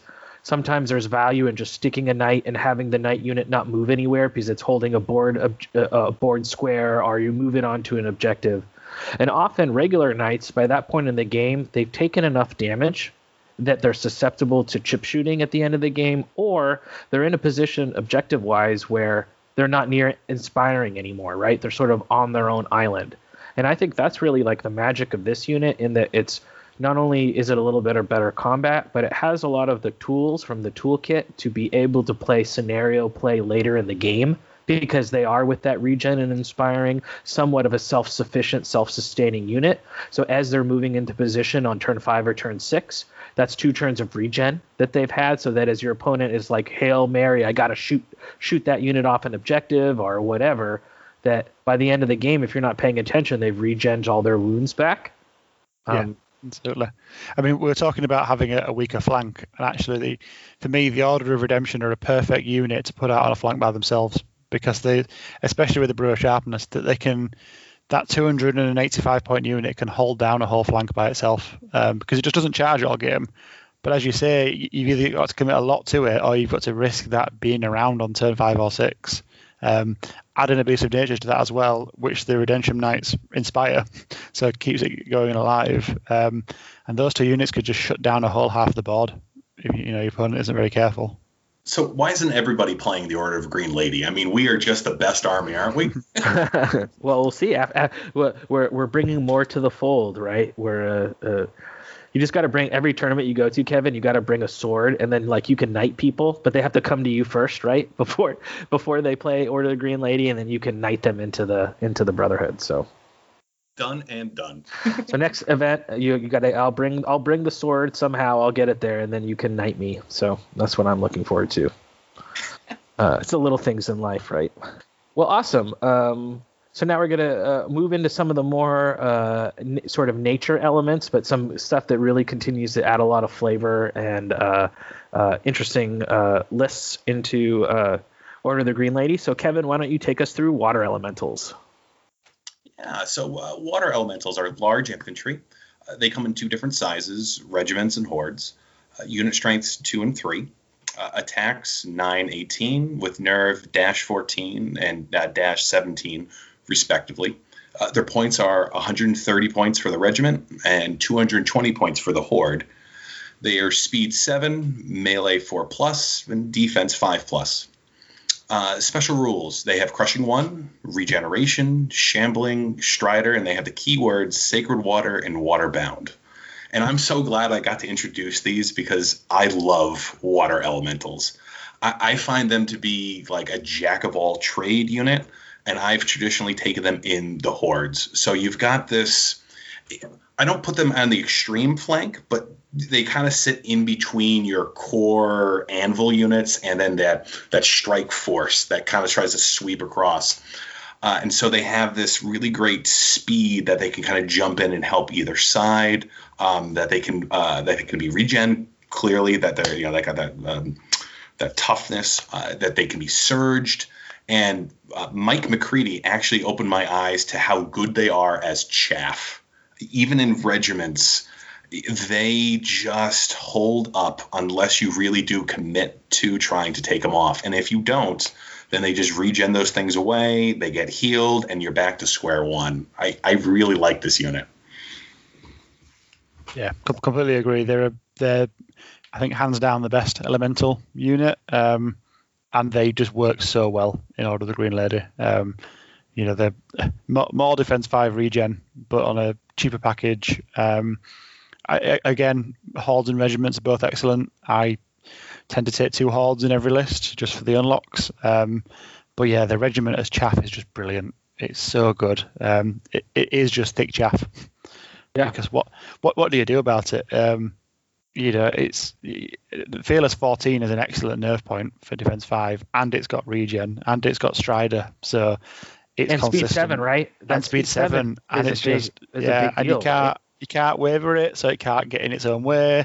Yeah, they they they just pair so beautifully with knights because it doesn't matter that they're that bit slower because you've got so much other fast stuff that your opponent doesn't really want to come into to range of either. Um, And yeah, there's the ability to have surge on there just just to protect things like your heart piercers. If if something snuck through and you can spin around and get that, that sneaky flank surge in. Um, yeah, I really like these guys. They're they're kind of my, my workhorse unlocking unit um, that I have in almost every single list. Okay, and I think the, the term workhorse is the key idea with this. They're not going to be those stellar stars. They're not going to be, you know, slapping around all the units, but they're going to do exactly what you want and stay there. I cannot. You try at least one horde if you're going to yeah. be in the Order of the Green Lady. What I will say, though, is as long as you set your expectations incredibly low on the amount of damage they're going to do, you'll only ever be pleasantly surprised. just, just assume every time they go in that they're going to do one damage at most, and, and that's fine because all they're there to do is hold them while something scarier comes in the flank. But occasionally they'll do okay. But melee for elementals, they just love to disappoint me. I do like for me, and I, and we've talked on it. To me, what I really love about them is just uh, outside of like Rev Cav, a lot of thick chaff you have. Um, is speed six, or um, granted they can't move at the double, but I really think the speed seven is like really nice. And then also, since they are shambling, Strider over Pathfinder is just so much better, right? Because you can't move at the double anyway. So yeah. um, oh, it's, it's, it, yeah, it's huge. It's, it's yes, just sir. such it's over the earth elementals that we'll do next is uh, is is the combination of that Strider with speed seven is just so good.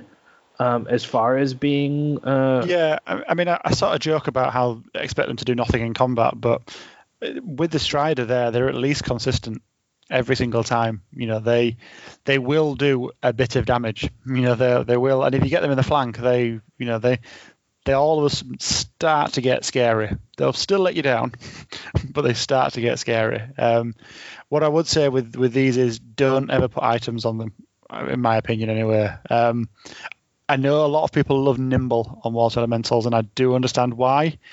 Um, but unless you're really investing heavily into surge elementals, I wouldn't bother. For me, in Green Lady, I, I would just keep them cheap and cheerful.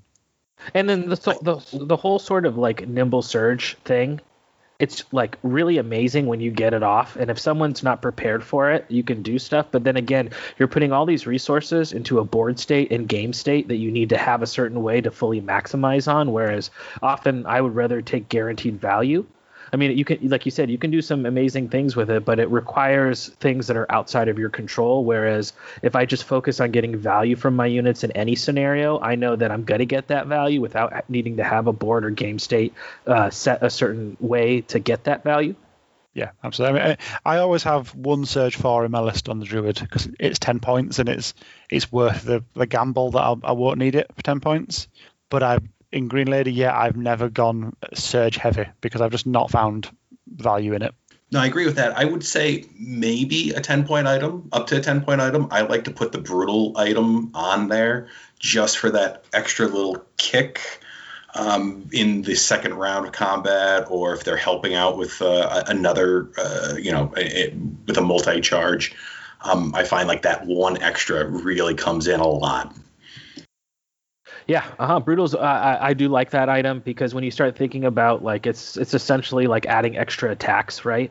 Because you need a certain amount of attacks to net you that one nerve, uh, that one wound to increase your nerve roll. So basically that Brutals item, the higher defense it is, it's like adding more and more attacks to your profile.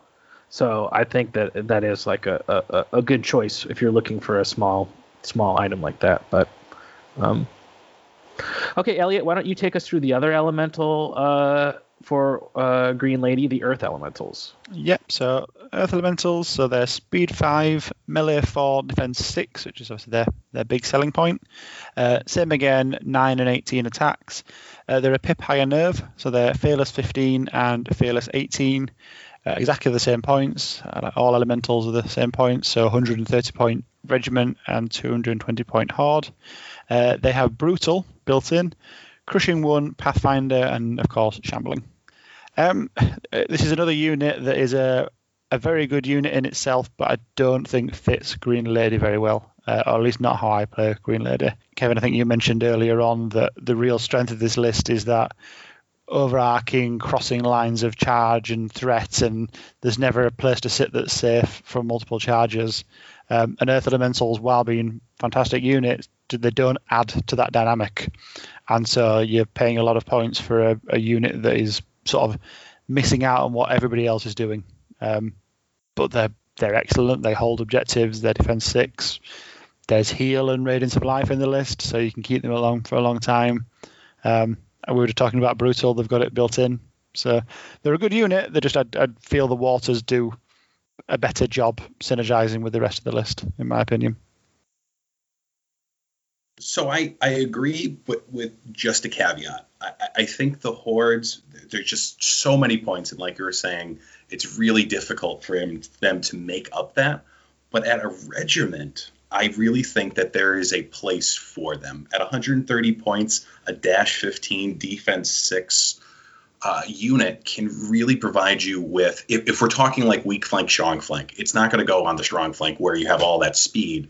But if you're playing for time on the weak flank, just taking it in the front, by frontal charge, maybe you're in the woods, and you just take a step back again. So they're hindered again. They've got all their minuses, and you can just stick them.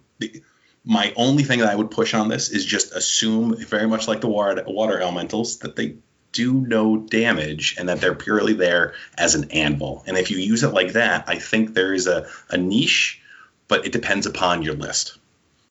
Yeah, I see that. There. I see they're a they're a really solid unit. Um, at one hundred thirty points is cheap enough that you can have a regiment, put it on an objective, and not worry about it. and just know that that's your objective. Yeah, I just worry, like what you said, Elliot, it's just everything in me when I'm thinking about conceptually how this list should function. It's just that speed five in a unit that you're spending a fair amount of points on. It just doesn't like add any of those angles, uh, threat it, it, angles like the water elementals would. It's so funny, isn't it? The context is king, because in my dwarf list, having they're speed amazing. five on, on your earth elementals is like, oh my god, they're so much quicker. I can I can speed everything now. I'm so used to speed four infantry. Speed five is amazing. And then I look at them in Green Lady and go, oh, they're just sl- slumbering along and can't move. So. Well, that's an amazing aspect of Kings of War, right? Is that the lists are so you. I mean, people often talk about how it's like, there's not enough distinction or whatever. And, uh, you know, maybe in some areas there's some validity to that argument, but I think the earth elementals really show that, like you said, your greater army structure and flavor and decision-making really does bring up units up or down in their effectiveness. Um, and I will say, I, I meant to mention it in the water elementals. There's very few things that I see in the hobby world that I want to steal, being that I'm trying to do my own thing. But the whole, like, water elemental of the horse, like from Lord of the Ring, that I know Nick did and three D printed and a couple other people have done, of having your water elementals be like water horses, is just like yeah, the cool, coolest thing in the world. Um, I'm, I'm so tempted to do it. I, I've, I've got so much on my to-do list that I already have two full Mantic hordes of water elementals, so I don't need new ones. And I've got sure. lots of other things to do first. But it's like, yeah, but I really want that. And Nick only lives down the road. I could make him do it for me. Hey, there you go. There you go. But, yeah, but even I like Mantic's Mantic's ones are cool though. I like their their yeah. all their all the Mantic elementals are pretty are pretty solid model wise. Yeah, they're, they're, I mean the Earth ones I think are, are some of the nicest minis they do. Um, and I'm a really big fan awesome. of the fire the fire elementals, especially yeah. the great the greater fire ele- elemental. I like a lot. You just need to make the air ones now. Uh, yes. If you like a dad joke. I actually, my water elementals are the uh, the jacks from Privateer Press, like the war or the War Machine models, and everybody like looks at them and goes, "Well, why would you do that?" Well, they're defense five, so th- that's knight's armor, so they're wearing this armor, right? But they're infused in the armor, and so they're haha steam powered because they're water element. Oh, okay. Oh, that makes sense. Yeah, Arm- armored about- water elementals. Yeah, yeah, there you go. I dig it. Okay, next on the list, uh, and it's, you know, like we talked, we touched on it briefly earlier, one of those sort of Halo-type units are the Order of the Forsaken, which is the, for Pegasus or Flying Beast sort of mounted knights. Um, so this is a large cab unit. Um, it's irregular. So speed ten, melee three, defense five. Comes in a regiment or horde. Regiment's one fifty-five.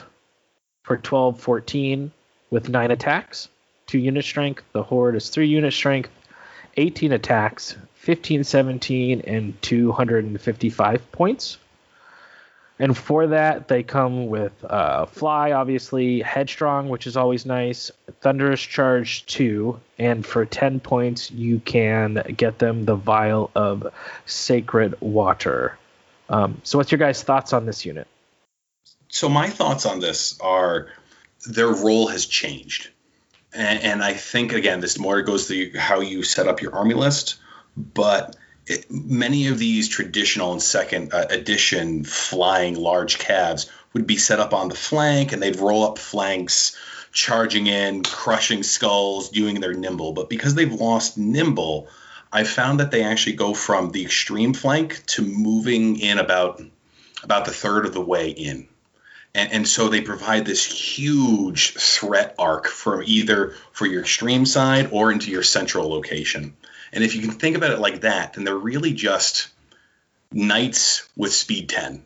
Um, if you can get yourself out of that thought process of what they were uh, in the uh, in the early edition. And if you use that, I think there is a, a place for them to be a really nice an- anvil unit. Yeah, I, I agree that, that a third into the board is actually... without even realizing it, exactly where I deploy them every time. Um, I was just thinking then it's it's the perfect spot for them because it's, as you said, that that threat projection is massive of where they're looking down the board. Um, what I really like about these is they, they can be on the left third and they can keep the middle of the on the right hand side of the board honest because you can never ever give a flank up to them, and then you can have everything else as well around. Um, they're really nice that they're taller than knights as well, so they can they can sit behind knights and act as that kind of second line, um, charging over the top. I, I like them. They're um, they're pricey, and, and you know they should be. They're flying speed ten knights, um, but they they sit in that difficult spot of being more expensive than Order of Redemption, and they're also irregular, so it's another you know there that's not of an unlock. I've had a horde in my list for a while now with um, Strider, and I, I, I go back and forth. Are they either they're either incredible and they win me the game, or they're just okay. Um, whereas Order of Redemption, I don't think I've ever had a game where they've just been okay. They're always very good. I think Order of the Forsaken are, are more of that all or nothing kind of unit, where occasionally they'll use their threat projection to totally shut down the enemy, or they'll get a glorious flank charge off or a front charge with something else, and they'll they'll wipe something out. But yeah, they're, they're a unit that's absolutely crying out for um, crushing strength, and the fact that they're a horde, um, so they're paying the premium on items, it does kind of suck when they're very much regiment level stats compared to some of your other regiments you've got, but they're paying horde items. Yeah, I find that I have to put on, in order to make it worth it, I have to throw on the um, the brew of strength, which just makes them out of control with their yeah. price. But they are the ultimate threat projection for the army. So uh, we had a question around this from the audience. You know, David Cross asks, with sort of the Dracons, you know, somewhat similar unit moving to being able to be used as an unlock. Elliot, what's your thoughts on the Forsaken staying irregular? I mean, do you see a space for them as yeah, an unlocking I mean, unit, or what do you think? I, I really have to stress that in Clash twenty-one, we, we got down to the point of changing the line spacing on the page to squeeze more stuff into that page, those two pages. Um, so we were so pushed for what we could get in there. So just because something wasn't changed in that book doesn't mean we don't think it should. It's it's not on your guys' yeah. radar, is what you're saying. Yeah. Um, so it, it could be that these become regular. We, we we genuinely haven't discussed or looked at these yet. Um, Because the Dracons and the Elohi were, were so high up there as units that people were sort of saying these could do we're looking at. I, I don't see any issue with them being regular. Um, but, you know, that's my view as an incredibly biased person that loves the unit. Um, and the rest of the R C might have to rein me in. But, you know, they're, they're, the, the sort of the thing we're looking at at the minute with irregular is asking ourselves, why not? Um, So a unit should only be irregular if it needs to be for some kind of balanced reason. So like Order of Redemption, they need to be irregular because they're inspiring. And if you could take all of them, then you would never need characters in inspiring ever again.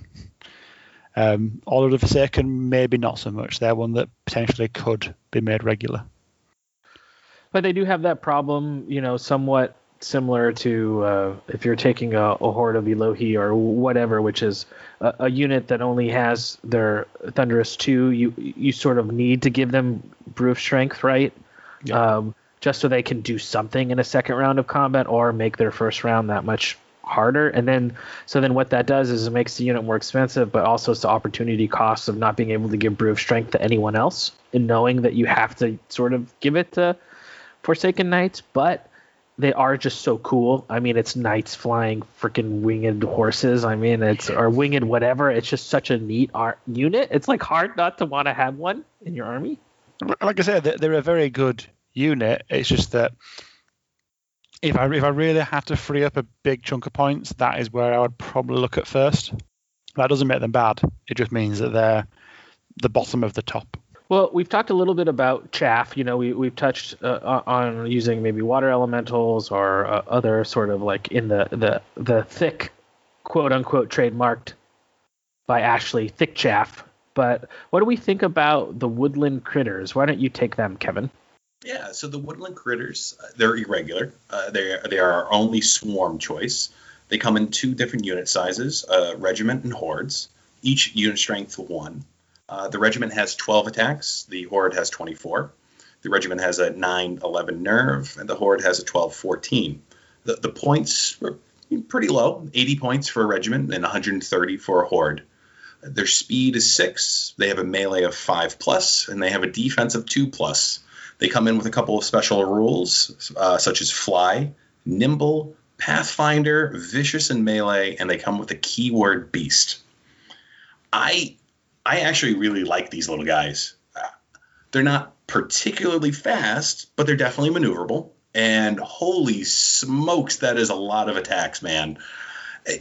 There was somebody who reminded me of an article uh, that was for, I think it was the Night Stalkers, with like, like a scarecrow mass amount of five plus attacks, melee attacks. Yes, I'm, I'm very aware of that army. El- Elliot knows that. it's, it's, it's Nick Williams' army, yeah. He, as I say, Nick, Nick lives five minutes down the road from me. So yes, I'm very aware of that army. I'd like to see, like, I, I play it out. It's actually, I love it. A, a bunch of these to see that, because if you take one of these in the flank, I mean, that is forty-eight five plus vicious attacks you're taking. That's they're pretty scary. Yeah, I, I agree. I um I actually really like this unit. Um, it's probably not the meta top end choice, but I, I love them and they're great. Uh, I, I've never used them as chaff. I, I I'm really not a fan of the um that nine eleven defense two chaff that can waver. Um, they just get in the way when you're trying to to do things. They also have fly and nimble, which is is excellent, but not as chaff, because as soon as they're wavered, they lose their nimble, and you then can't pivot and back up and and get out the way. Um, so that actually those combination rules together makes them worth chaff, in my opinion. Um, but I, I like the hordes. So as as I was just saying then about if anything has to be dropped, it's Order of the Forsaken. Um, I ended up dropping them for a while to take two hordes of, of woodland critters, just because I, I felt I had too few drops in my list, and I was I was just too small and too elite. Um, and one hundred thirty points for a, a horde is a, it's a really nice level where you can easily get two in, and it it just adds it, you know, yet again to that overlapping threat projection that you, there's no place you can ever be where you're not going to get ganged up on. Um, and the woodland critters just pair really nicely with a regiment of knights maybe in the front, and then they're flying nimble, so they go twelve forward and spin and face a flank, and all of a sudden people aren't really paying attention to these because they're watching the knights and they're watching the elementals and the beasts of nature and the um, the Redeemer. And then they get charged in the flank or the rear by, as you say, forty-eight vicious attacks. Um, this is the only unit, by the way, ever where it's acceptable to take hammer and measured force. This is it. Oh. I'm just this such is... a... I love elite on and vicious on volumed attack units. I just love uh, uh, just the more dice that you're begin you have the opportunity to roll on a vicious or elite, it just makes that ability that much more stronger. Um yeah, completely. You know what I mean? And like you said, twenty-four out of attacks, it's like twenty-four attacks out of nowhere. Um it's uh, this unit can and, do a lot. And then Bane Chant. Yeah. This is all of a sudden the, these guys don't seem that scary, and so they get a flank, and you and your opponent looks, goes, how many attacks have they got? Like, oh, twenty-four on vicious. You, you can see your opponent getting nervous. And then, and then you just move your druid up, and you just see them look, look terrified. Mm-hmm. And I've I've had woodland critters before um, take out a Dogs of War horde in the flank in one go, which was just fantastic.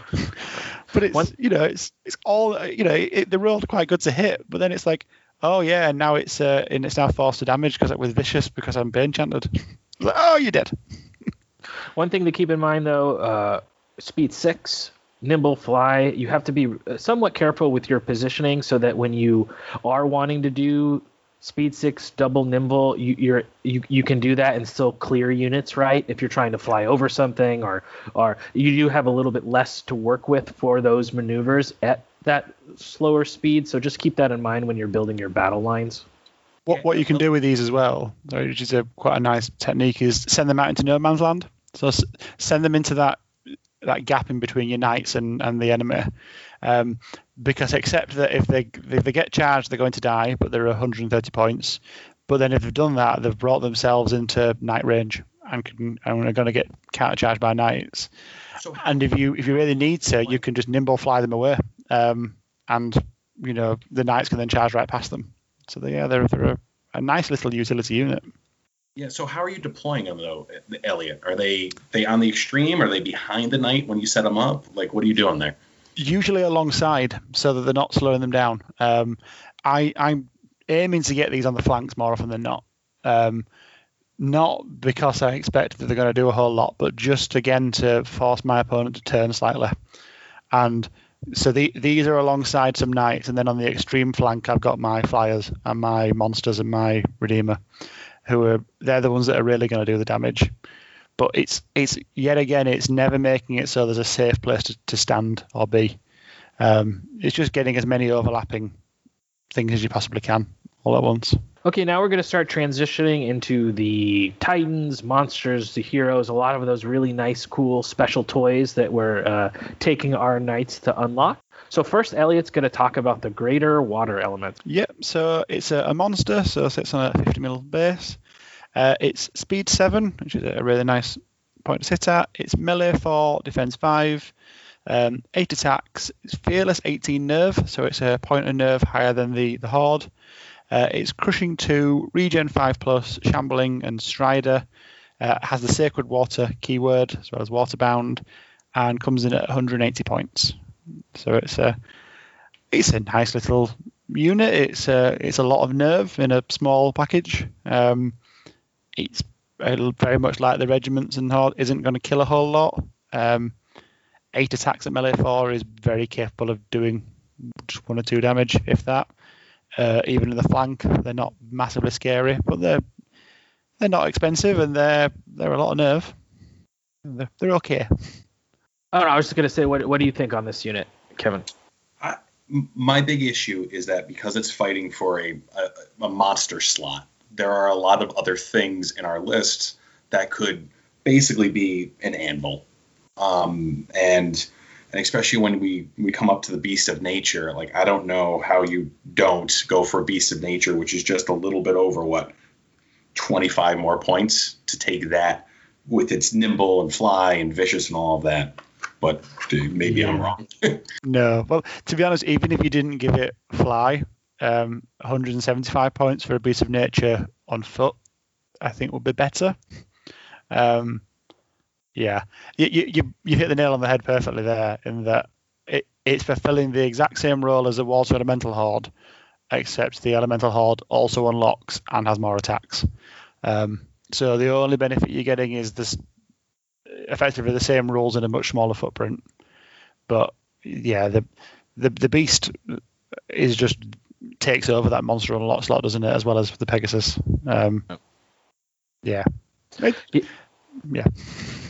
Yeah, and I think I think the Greater Earth Elemental is going to be somewhat similar role, right? In that, uh, what you say about the Greater Water, you could say about the Greater Earth, right? That it does take up this role where you want that the Pegasus and Beasts of Nature are just so great they sort of outshine these other two units. No, just uh, I I agree that the the Greater Earth, again, it's slightly more killy, um, but it also has a much bigger price tag, and yeah. Yeah, so we'll do the Greater Earth Elemental. So this is a Titan now, so we're, we've gone up a little bit in base size. Speed six, melee four, defense six, uh, twelve attacks, dash nineteen for two hundred thirty points. Uh, crushing strength three, it's got the Brutal, it's got Shambling, it's got Strider. So with Brutal, crushing three, twelve attacks on fours, so defense six, dash nineteen is always good. But I think it just f- falls into that same sort of issue you have with the Earth Elemental units of just being slower, fitting a more grind style when really you want you want speed uh, from your monster uh, slots in this list, I think. Yeah, I agree. And it, it also commits the atrocious crime of being the same points as a, well, more expensive than an unlocking Horde, which means that if you're taking this, you could be taking another unlocking Horde, which means you could take another Beast of Nature. And it's such a shame because the, the idea of a giant, like maybe it was like a knight-style statue, earth elemental walking at you is such a cool piece of imagery. It, it, I just never can find any way to get them in, in any list. I will say, though, they're, they're not bad units at all. And, and in, you know, um, you know, and I go back again to the, if you were running a, an infantry-heavy list with maybe some naiads for sort of keeping hold of units, and then these coming into the flank. The you know you, there's nothing wrong with the unit itself. I think it's more the context it sits in here um, that it, it's not the best. But if, if you yeah. have one and want to use it, go for it because it's a it's a very good unit. It just it's it's not a Beast of Nature. Yeah, I always thought it was a cool idea back when in second edition when we just had the Brotherhood was for the. Uh, Forsaken Beasts of getting like a a fifty or seventy-five or one hundred millimeter uh, miniature of a classic Knight Templar or something, and then just saying it's a giant in heavy plate armor, you know, of like what what Kevin was just saying of having like a bigger scale Knight model would be really cool. Um, but I think with this next uh, next couple, the next two slots really basically that we're going to talk about, Beasts of Nature and Pegasus, they're just so good that they just, why would you want to, they just seem to, to really supplement the rest of the army so much better. So why don't you, uh, Kevin, take us through Beasts of Nature? A K A the auto-include choice. Yeah, the Beast of Nature is uh, is a monster, clearly. Uh, unit strength one, uh, five attacks, nerve fifteen, seventeen, with a base points of one hundred fifty. It's got speed seven, melee three plus, defense three plus, with special rules, crushing strength two, Pathfinder, and Vicious. And it's got three options. You can give it a ranged attack, uh, basically a twelve-inch breath attack, Uh, ten attacks uh, with a four up to hit and steady aim for fifteen points. You can give it wings to give it fly and speed ten and nimble for forty points. And you can increase his attacks to seven for another fifteen. Uh, and, and in my mind, with the switch from seven to, uh, second to third, is this really takes over the the role that the Exemplar Forsaker had in second edition. It, it does what flying monsters do. You you put it on a flank, it rolls up the flank, it gets into opponents' flanks, and you're off to the races. I, I will say I I'm sad that it has to follow almost like a cookie cutter type of format, because I feel like the wings are almost like mandatory because it doesn't have nimble in its uh, you know mm. traditional uh, special rules. If it had it in the uh, regular uh, special rules, then I could see a spot for a walking one of these, um, and so it just takes a little a bit away of that originality. But other than that, I'd say take take according to your taste, whether you want the range attack or the the additional two. What do you guys think? Well, and you said defense three plus, but I think you meant melee three plus. Oh, melee. De- yes, yeah, it is defense five. So uh, yeah, sorry. Just for that. No, no, no problem. Okay, Elliot, what do you think? Um, yeah, it's a it's a very very good monster. Um, I, I still miss having lightning bolt on them, but that that's my Beast of Nature from Forces of Nature days, where you could also take lightning bolt six, and it was hilarious. Um, yeah, they're good. They're don't overestimate them. I think for anyone that's new to using them, um, they're excellent in the flank, they're excellent at supporting, but they're not a the, dragon, right? They're not dragons, and which is fine because they're not costed like dragons. Um, but these are support pieces. They are harassers. They're there for being annoying and getting where they need to be, and, and getting those charged in the flanks and rears. If, if you charge these headlong into units, they're just going to die, and quite quickly. Um, you know, the seven attacks at crushing two is, is very good with Vicious, but it's it's not dragon levels, and it's not, you know, dragon levels of nerve either. Um, I just remember too, n- not like a dragon, right? They don't have inspiring, or like yeah. a flying hero, right? So they, they don't they, come they, with inspiring. Yeah, they and they don't have any kind of um, wave mitigation or damage mitigation either. So they they're not the be all and end all. They're very very very good. Um, but I do see some people over egging what they can do, um, and all it takes is one good lightning bolt to sort of put these in a danger position, um, whereas the next hit's going to break them. So y- if you use them in that mindset, then they're fantastic, and for their cost they're brilliant. But just, you know, don't forget that they're they're not dragons, and they're not inspiring, and they're not this, that, and the other. But yeah, yeah, they're, you know, they're brilliant. I, I play against these a lot. Ryan Munsell, who's one of the better players in the uh, Seattle area, he plays Forces of Nature a lot, and he is just so good at these Beasts of Nature, and he plays them as just, he like will spend three turns just flying them around, not oh, engaging yeah. anything, and projecting so much threat, and you, you get so frustrated facing against them. You treat them in your head as a dragon when they're really not a dragon, yeah. and you react to them like they are a dragon, and then right off the bat, he's winning the war. Because I'm using... The- I'm. Does that make sense, what I'm saying? Yeah, but the thing is that they're just good enough that you do have to treat them with respect. Um, if if one of these gets you in the flank, those fourteen attacks can just be enough to break you in one go. It probably won't, but it could do. And that that's how you can really win with these units. Um, that, as you say, you don't. You to be honest, you probably don't need to charge all game and get the value out of the Beast of Nature, because it can just hop around for the entire game, making your opponent turn and play differently and, and change up how they play. A um, really frustrating unit to uh, yeah. fight against, because, like you say, it's a, it's a it's a it's one of those medium threat units that's just medium to heavy enough that, like you said, you can't just let it fly behind you and rear charge you. But yet, as you're moving, you're also giving up stuff to night red. I mean, it's just such a headache unit to deal with. Yeah, it's beautiful, isn't it? Yeah, totally good. So next on that, which is another headache unit. Which is, again, another really great piece. And I think it's a it's a way to sort of reconceptualize what you, what you think of when you think of chaff, which is uh, our unit scoring or whatever, which is the, the Pegasus. So why don't you take us through the Pegasus, Elliot? Yeah, so the Pegasus, it's a, a monster. So again, on a fifty mil base, um, but worth noting that it is height four. So it's large cavalry height, not, not monster height. Um, it's speed ten, fly and nimble. Um, it's melee three, defense four. Uh, it's three attacks, ten twelve nerve. Uh, it has Pathfinder, Thunderous Charge one, and it's eighty points. And obviously, unit strength one, which is a, a big deal. Um, yeah, Peg- Pegasus is all, all things to all men. It's whatever you need it to be. It's um, it's chaff, it's combat support, it's scoring unit strength. It's a, a very, very versatile little unit. Um, yeah, I like it a lot. And I, and I think a lot of people forget about Pegasus because you have so many other threats that you're throwing out there, uh, you know, against your opponent, that when it does come in, whether it is into that that chaff to muck up all their movement or to come into the flank, it really puts your opponent on the back foot. Um, I take two in my standard list. They are they are that good. Uh, I mean, yeah. I, it's it's amazing, right? It's eighty points, which is cheap. It's fly, amazing. It's unit strength one, amazing. Late game scenario play. It's three attacks on threes with Pathfinder and T C one, right? So it's guaranteed one or two extra wounds, maybe more if you get into a flank.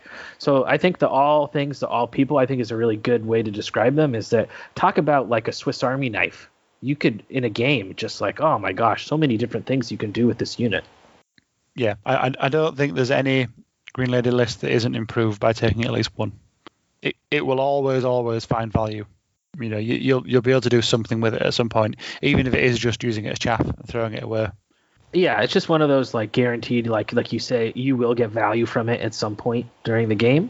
So maybe if you're trying to think about what you want to take, it's it's a, a safe take in that even if you screw it up, it's only eighty points. So even if you throw it away, yeah. It's fine. You know, it's not going to screw you over too hard. So I think it's a good, just uh, uh, I don't want to say training wheels unit, but it's just a good unit that's that's uh, uh, hard to really play it poorly enough that it's a completely wasted. Yeah, I will just say, if you are playing pillage or anything with an objective token, do think twice before using it as chaff. Really ask yourself if you need to throw it away, because yes, it's sir. so powerful at the end. Yeah, I mean, being able to fly and sit on an objective twenty inches using nimble at the end of the game, cannot I cannot stress how amazing that is for scenario yeah. play. That hiding this the whole game with the sole purpose of, on turn six, I'm going to fly over to that objective in the corner and possibly win the game for only eighty points. I mean, that would be a great way to play this unit. Just hide it the entire game and say, I'm not going to use it for anything other than at the end of the game, it's going to fly over and... And, and what's worse is your, your opponent knows you're going to do it and they can't do anything about it. Just no. They go, you little bugger. You bring up a really good point. It's very difficult to counterplay that strategy, because what are you going to do? If it's hiding behind a forest, not doing anything the whole game, and to get close to it, you then get in range of all my knights. There's, there's literally, you just have to just give it up at some point and just realize, well, if that's what he wants to do, that's just the way that it's going to be. Awesome. Okay, well, now we're going to transition into the hero choices. Um, first on the hero choices, as we sort of do the home stretch of the army, is the Exemplar Redeemer. So this is a hero cav choice, uh, one hundred eighty points, um, speed eight, melee three, defense five, seven attacks, thirteen fifteen. Um, and then this one does have the option to mount on a winged unicorn, right? So it would... Uh, gain fly and nimble and become large cav at that point, so the the height four, unit strength one, uh, and you can do that for one hundred twenty-five points. So basically for two oh five you can sort of turn this guy into uh, a lord on a winged creature, Um, Crushing Strength two, Headstrong, Individual, Inspiring. It does have Regen five, right? Kind of a la the uh, Order of Redemption.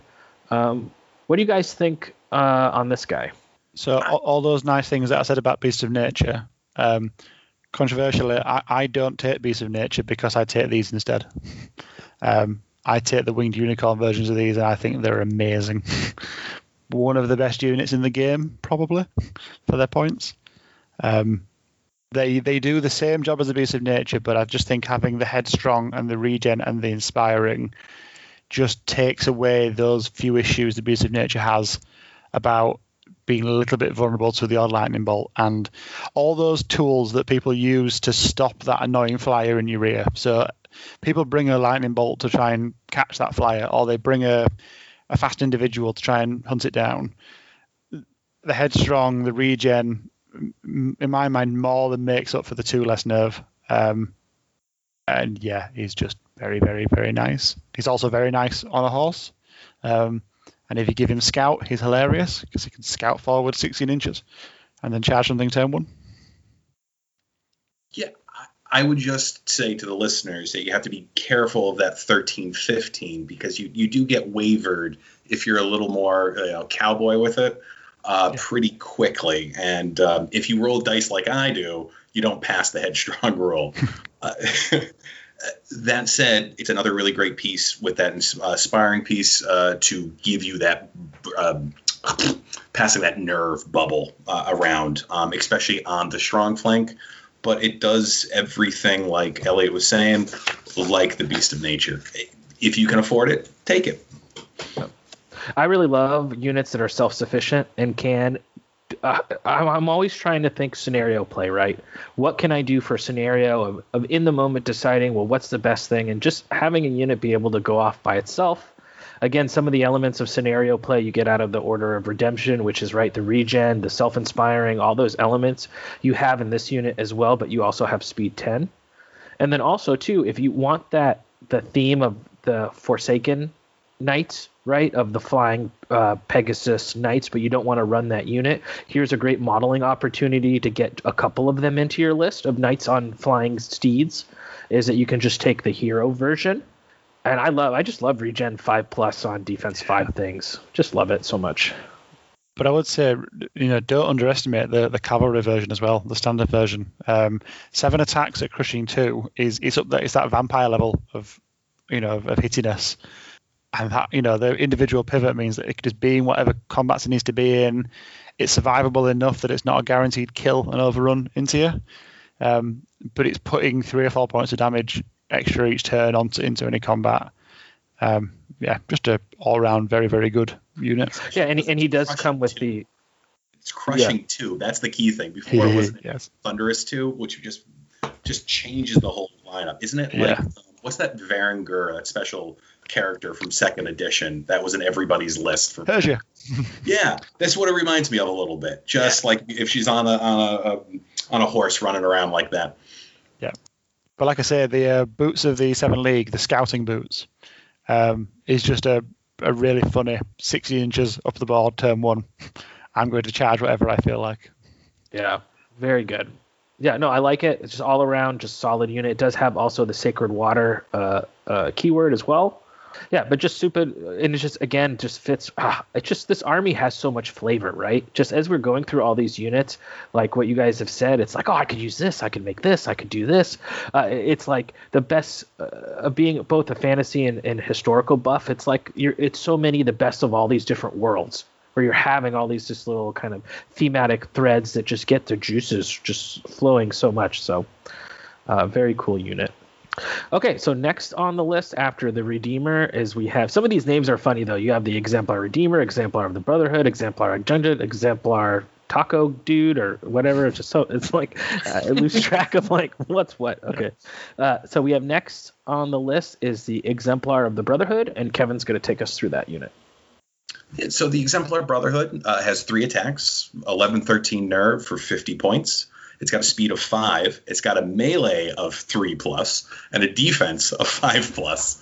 Special rules are crushing strength one, headstrong, and individual. It does come with two options, the vial of uh, sacred water for ten points, and it can be mounted on a horse, increasing its speed to eight and changing the hero to cavalry uh, for twenty-five points. And I would say, I, uh, because back in the second edition, I used to run these guys as my choice for chaff because they can get in the way of people. They can do their own little things. They weren't, you know, their uh, points of, uh, effective.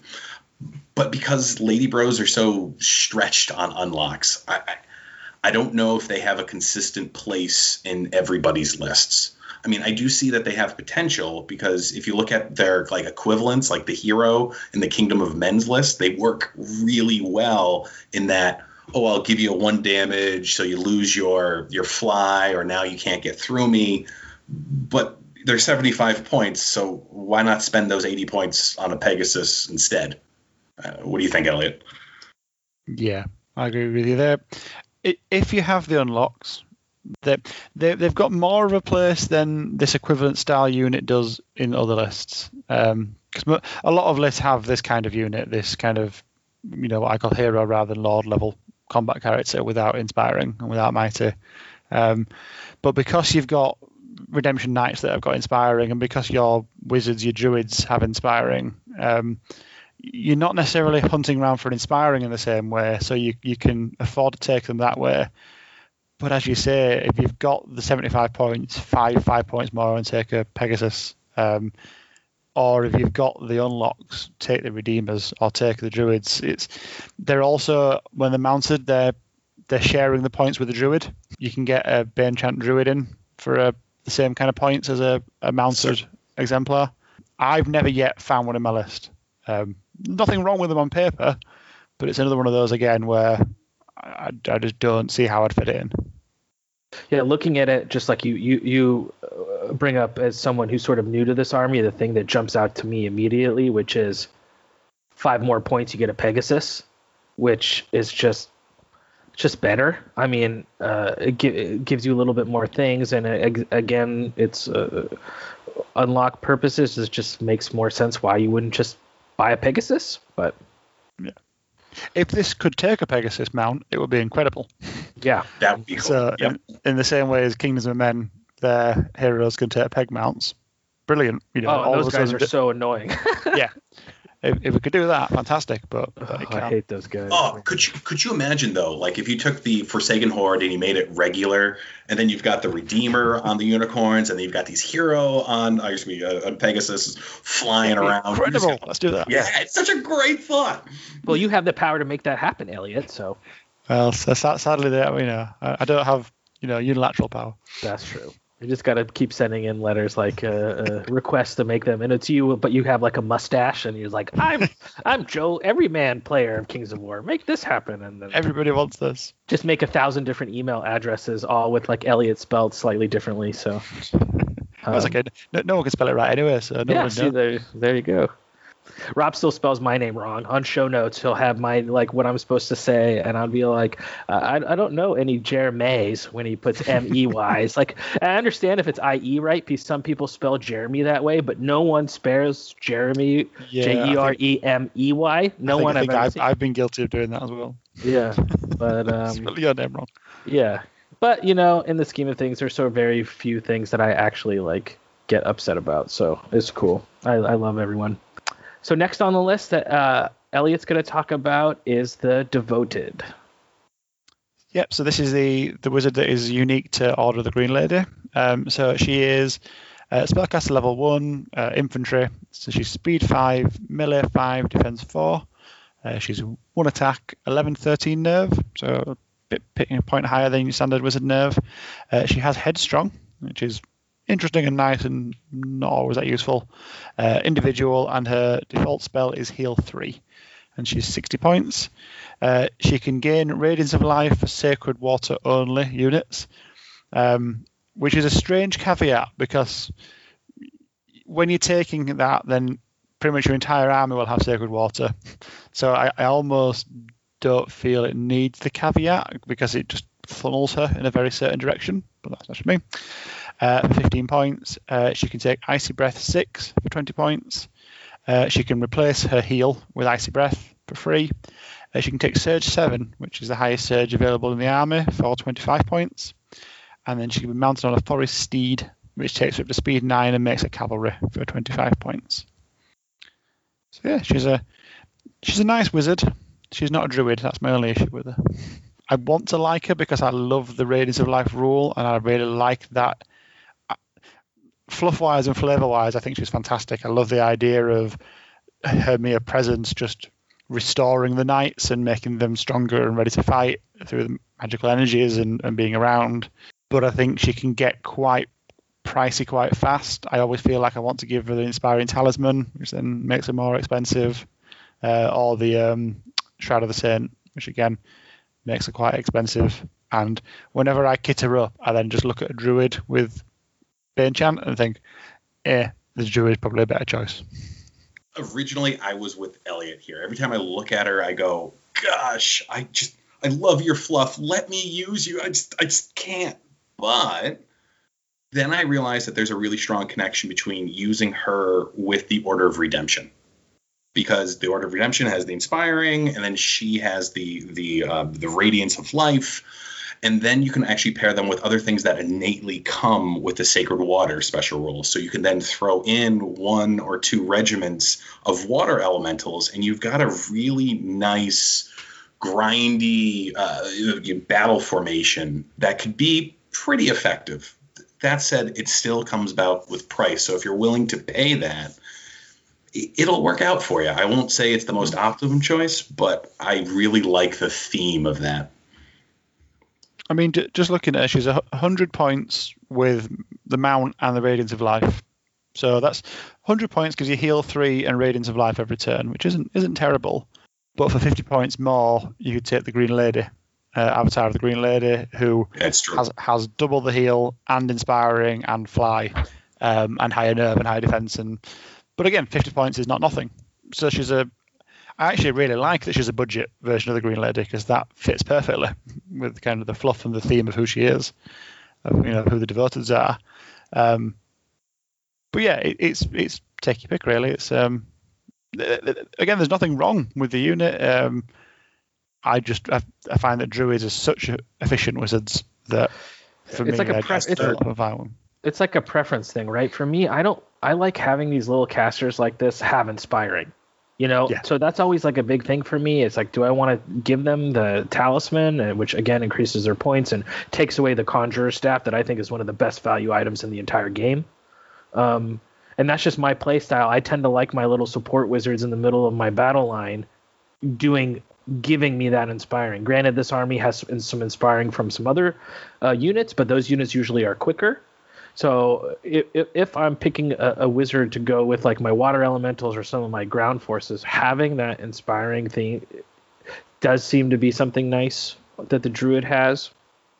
Um, and why don't we, we'll do things slightly out of order, because I think the, the, the druid, looking at the druid in relation to the devoted, I think is an interesting comparison. So why don't we go ahead and go straight to the druid? So Kevin, why don't you take us through the, the druid?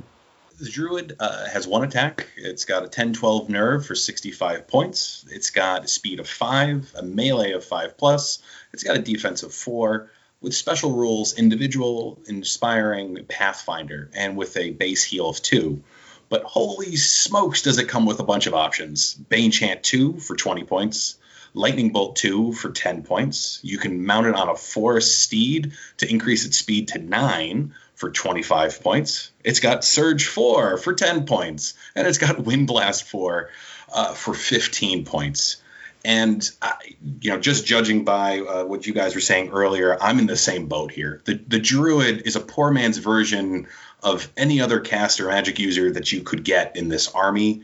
Uh, if you want a healer, you give it the Shroud of the Saints. You maybe even throw the Bane Chant in, and boom, for one hundred fifteen points, you've got this really great choice. You want a Lightning Bolt, uh, you know, style person, you give it the the Boomstick, and bam, that's one hundred twenty-five points with uh, Bane Chant. You want a Surger? Oh, it's just ten more points to get that one inch push into combat.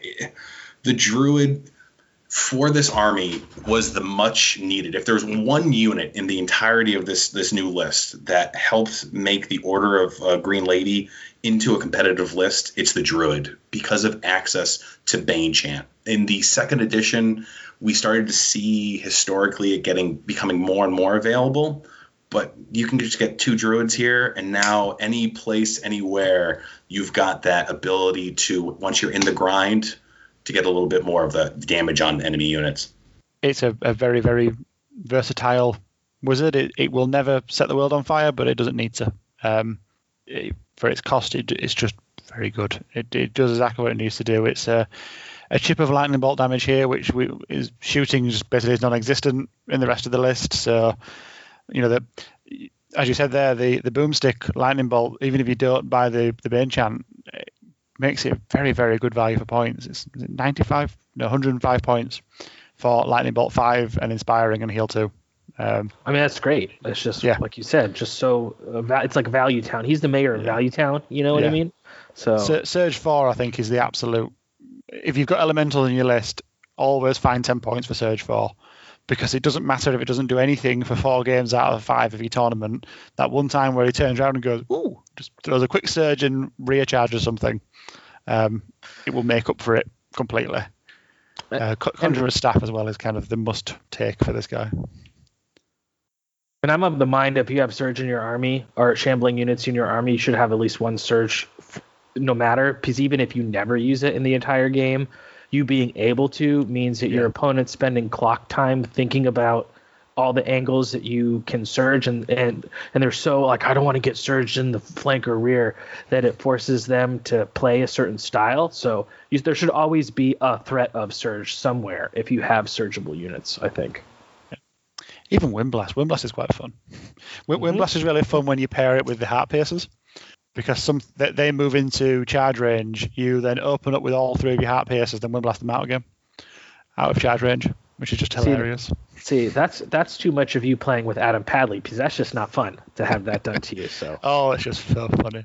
Yeah, people, um, people do it with I did it with werewolves, and werewolves put themselves just in charge range. I was like, okay, okay, you do that. That's the worst, so bad. Shot, shot all three, did about ten damage, and then went go away.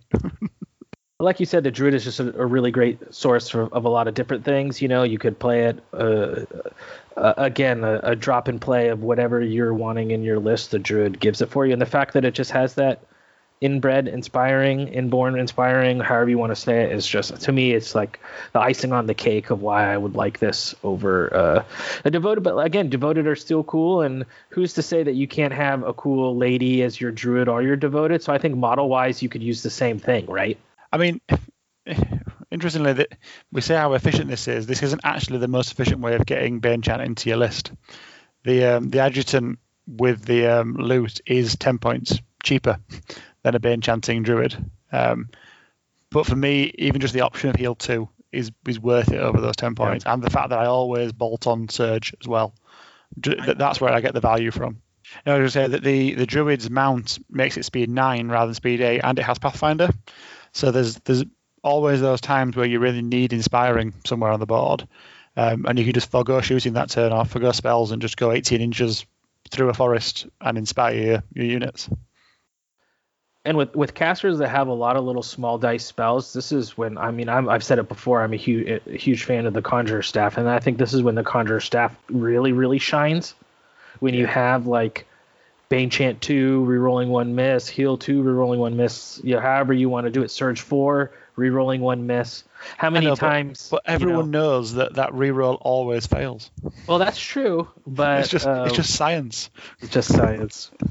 um Well, you mentioned it, uh, and then we'll, we're going to pick that up as we're on the home stretch here about the Exemplar Adjutant.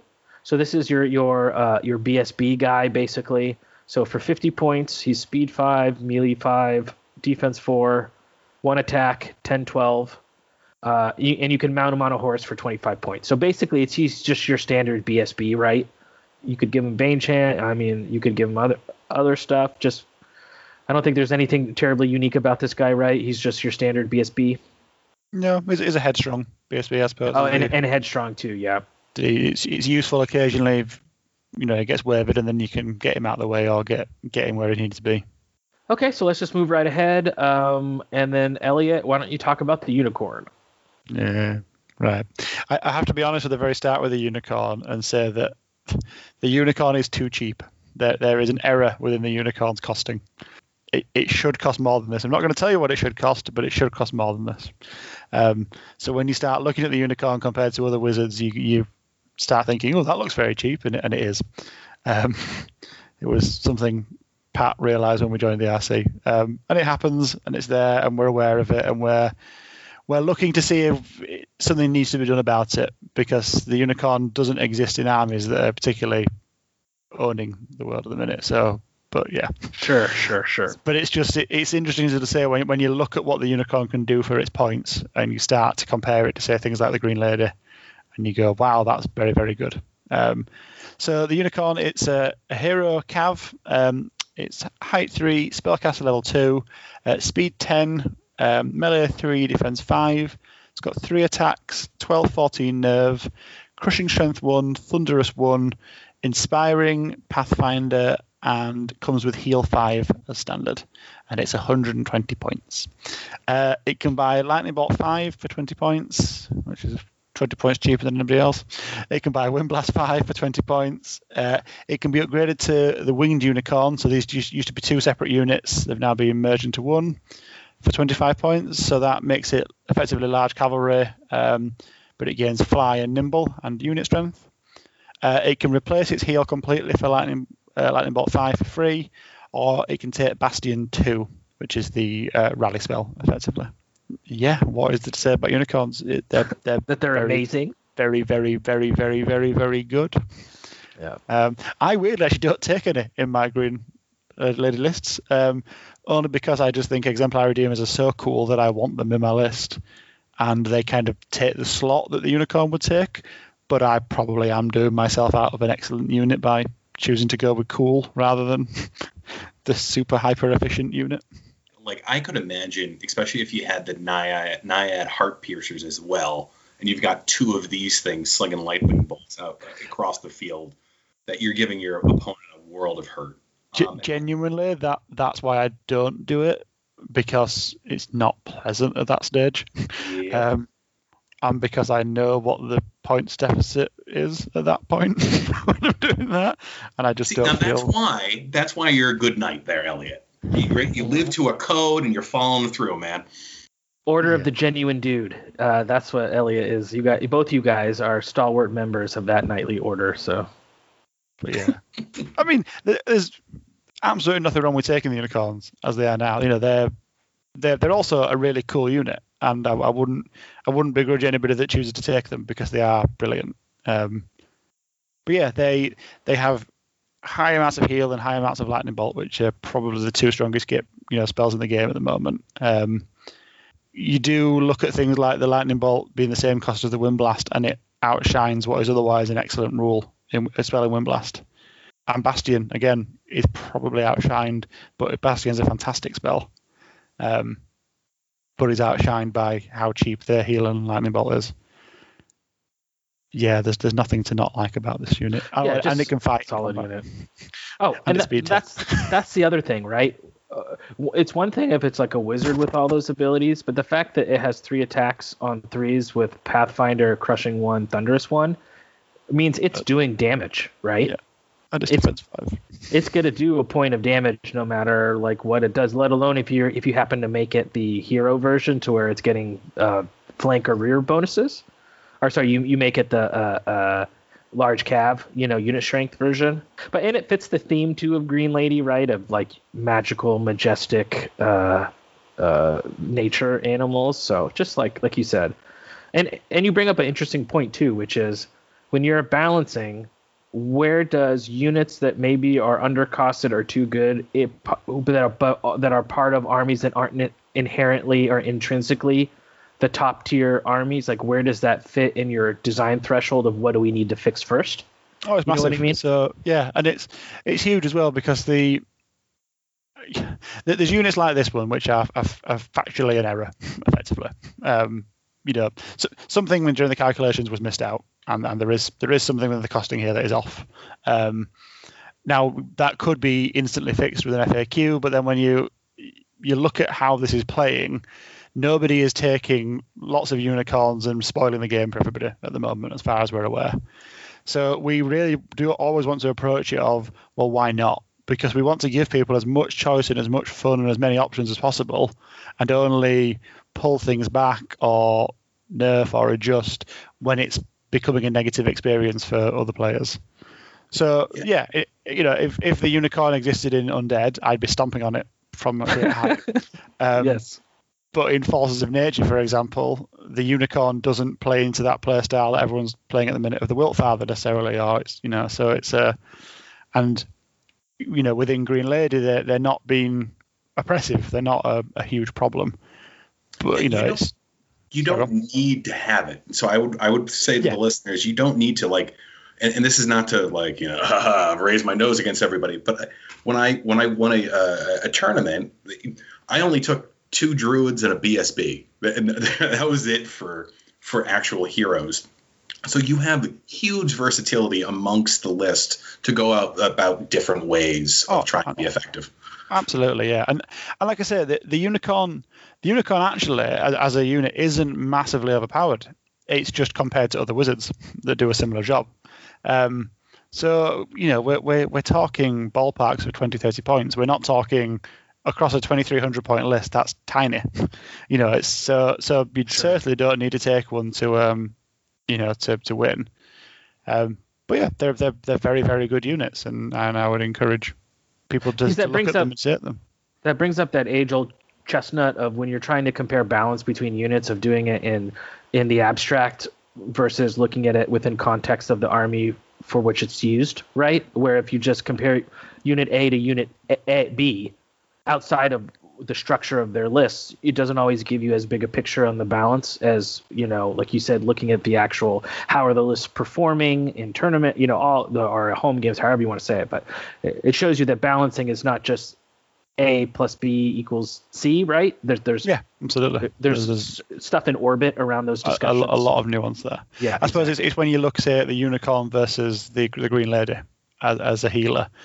For ten points less, you can have the same amount of heal and also lightning bolt five, and also melee attacks, and all, you know. So, so it it it only becomes stark when you look at certain other units that do similar jobs. Um, yeah.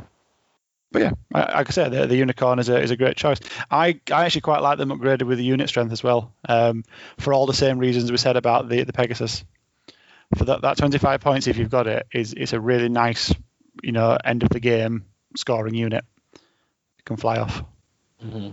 Big fan.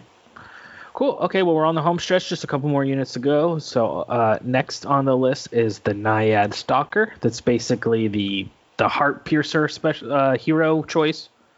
So for ninety-five points, you get a hero that's speed six, melee three, ranged four, defense four, four attacks, which is nice. It's ninety-five points, eleven thirteen. Um, Crushing Strength one, Ensnare, Individual, Inspiring, Self-Only, Pathfinder, Regen, four plus, Stealthy, Harpoon Gun. So basically this is like a ninja assassin Naiad who has a little bit of like all the Naiad rules. Um, has he ever made it into your guys' lists? Not Green she, Lady. No. No, yeah, yeah she, she technically over the Naiad. Yes, right, they're all female. Um, Yeah, um, no, but not because she's not good.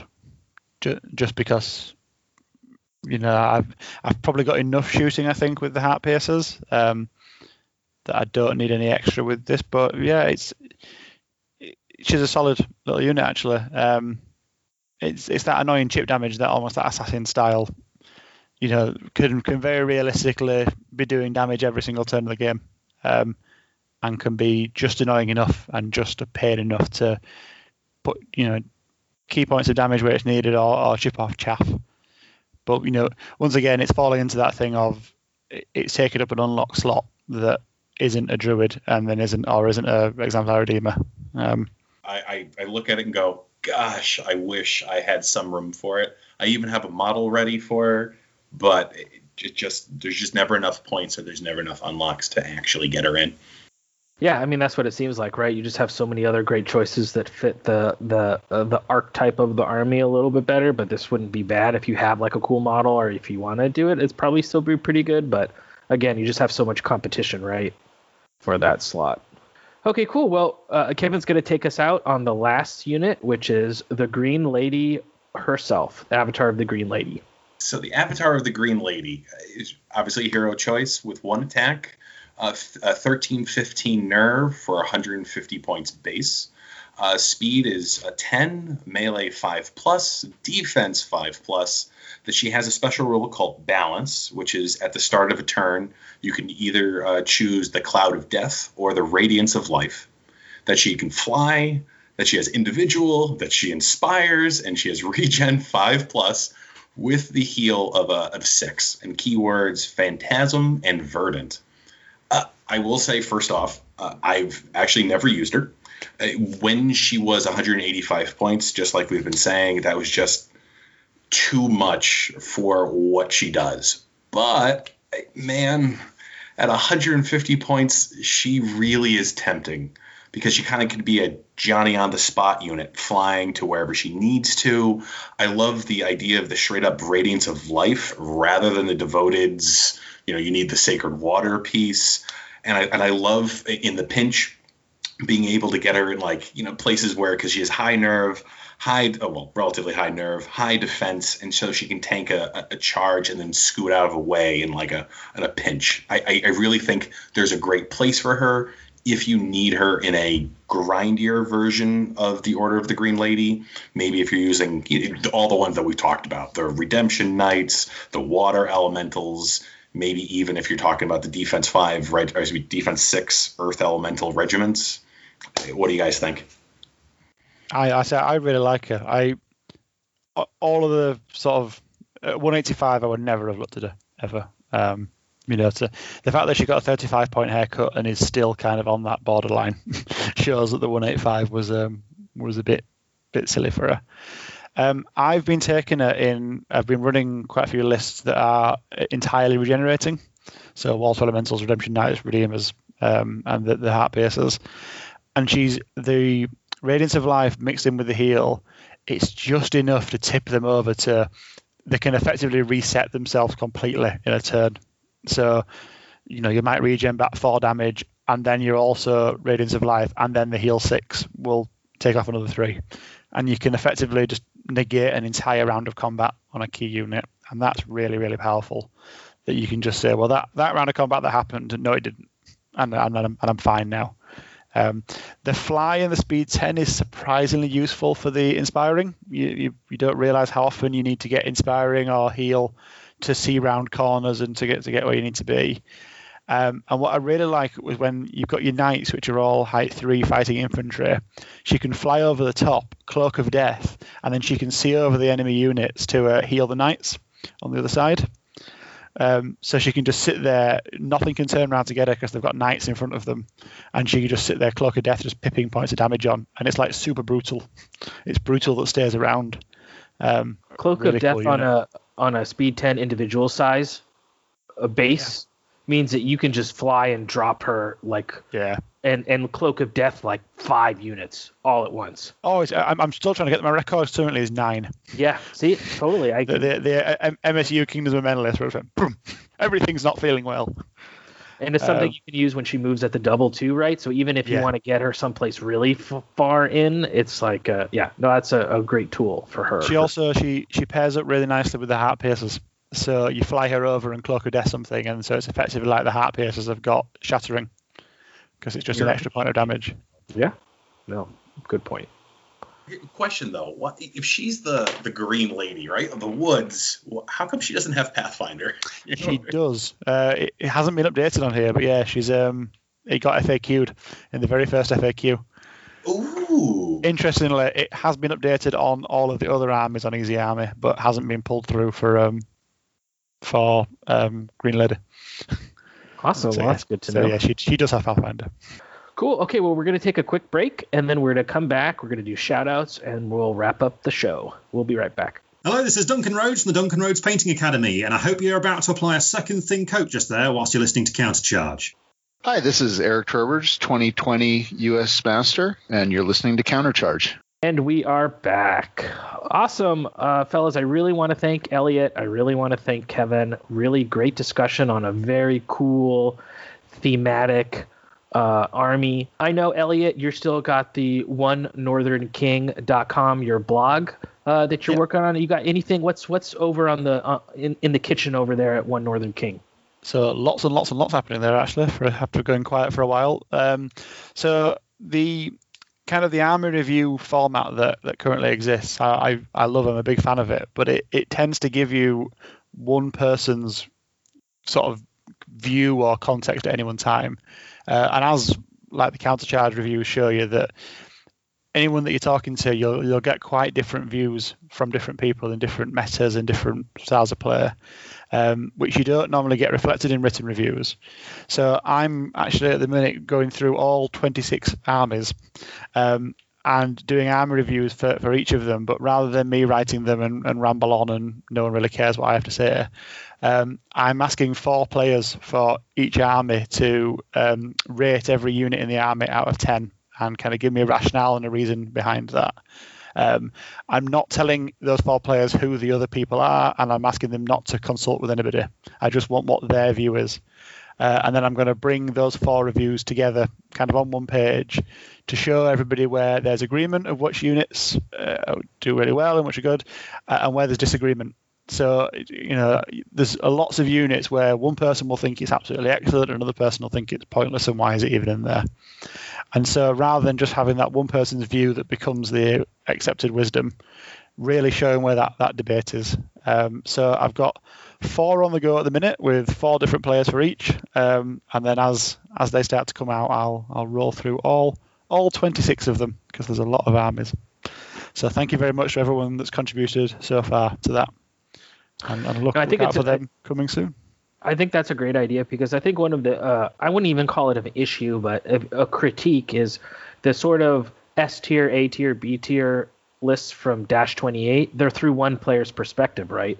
Which yeah. is that player likes or doesn't like things, and they're often well written and well thought out. But there is room for disagreement because, as we if we've seen in this review, especially, right, you can play armies successfully in completely different ways. So it doesn't make style A any intrinsically better than style B. They're just different. So I think that's a really interesting take you have on that. Yeah, absolutely. And like I say, it's not a critique at all. I I, I love the Dash twenty-eight reviews and I, I really look forward to, to reading them as they come out. But I, I do see around on the internet, people will will quote the the, the tier rating of the Dash twenty-eight review as as the, the gospel truth. That if if they say this is a, a a C tier unit or a B tier unit, then it just is, and that the debate is now closed on that. Um, and I, I want to show that there is always debate, and even within the same gaming groups and at Masters level, there are some people that will say that um, this unit is excellent and some that will say it's terrible.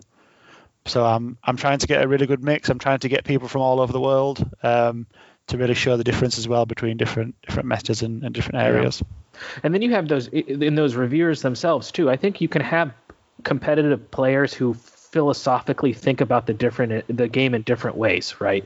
Where I know you have some players who play at Masters level who are strictly a numbers crunch, and they play they play in list like like Eric Trowbridge, perfect example. He played that orc list like one hundred fifty times before he took it and won Masters.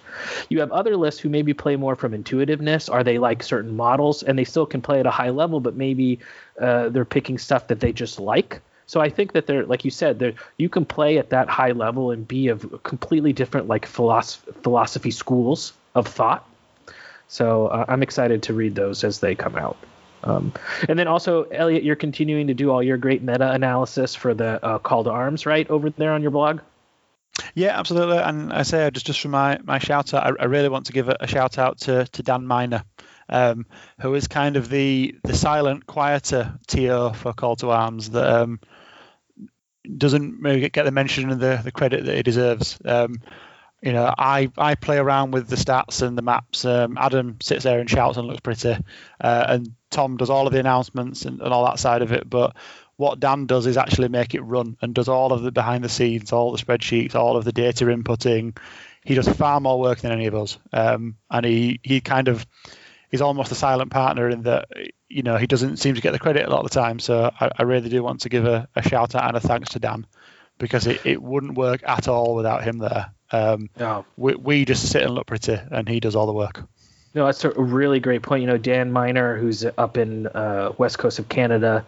Um, I've had many a G T morning breakfast o- across the table from Dan, and he is just uh, a lot of experience running big tournaments. Especially, he runs a lot of big forty K tournaments up there. But just a, like a, a a great down to earth. You talk about like the good people in the hobby, and Dan is uh, at the top of my list as being just like a down to earth, just really genuine guy. So. Definitely good shout out. What about you, Kevin? I think you guys are still sort of in, in, in lockdown up there, but you, you have any um, uh, events maybe in a few months that you're hoping to be your first event back, or sort of what's what's going on up there? And you have any shout outs? Yeah, so oh, I got two shout outs. Uh, the first goes to my gaming club, which is the New England War Kings. They're trying to figure out um, how to get Orktown G T in. It'll probably not be its usual traditional time. It'll probably be pushed back towards or into the fall. Um, but but if you ever want to meet like the, the the greatest group of jovial guys ever, then you really need to stop by. You got to join that forum up on Facebook, because they really embody everything that you're looking for in a gaming group.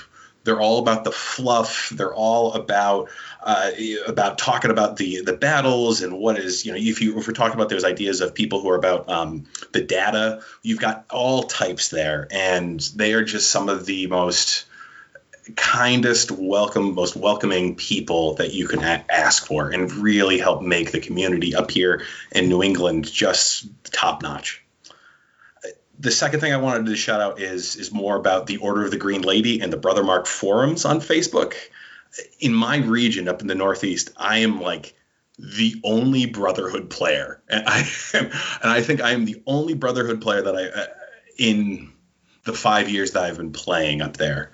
And so the forum up in uh, in the Facebook has really given me Uh, the ability to talk to other Brotherhood players and, and to throw out those ideas about strengths and weaknesses and different army lists. And so if anybody's interested in trying it out, or at least learning more, please come search us up at the, you just just search on Facebook, Order of the Brotherhood, uh, excuse me, Order of the Green Lady and Brother Mark, and we'll be right up there.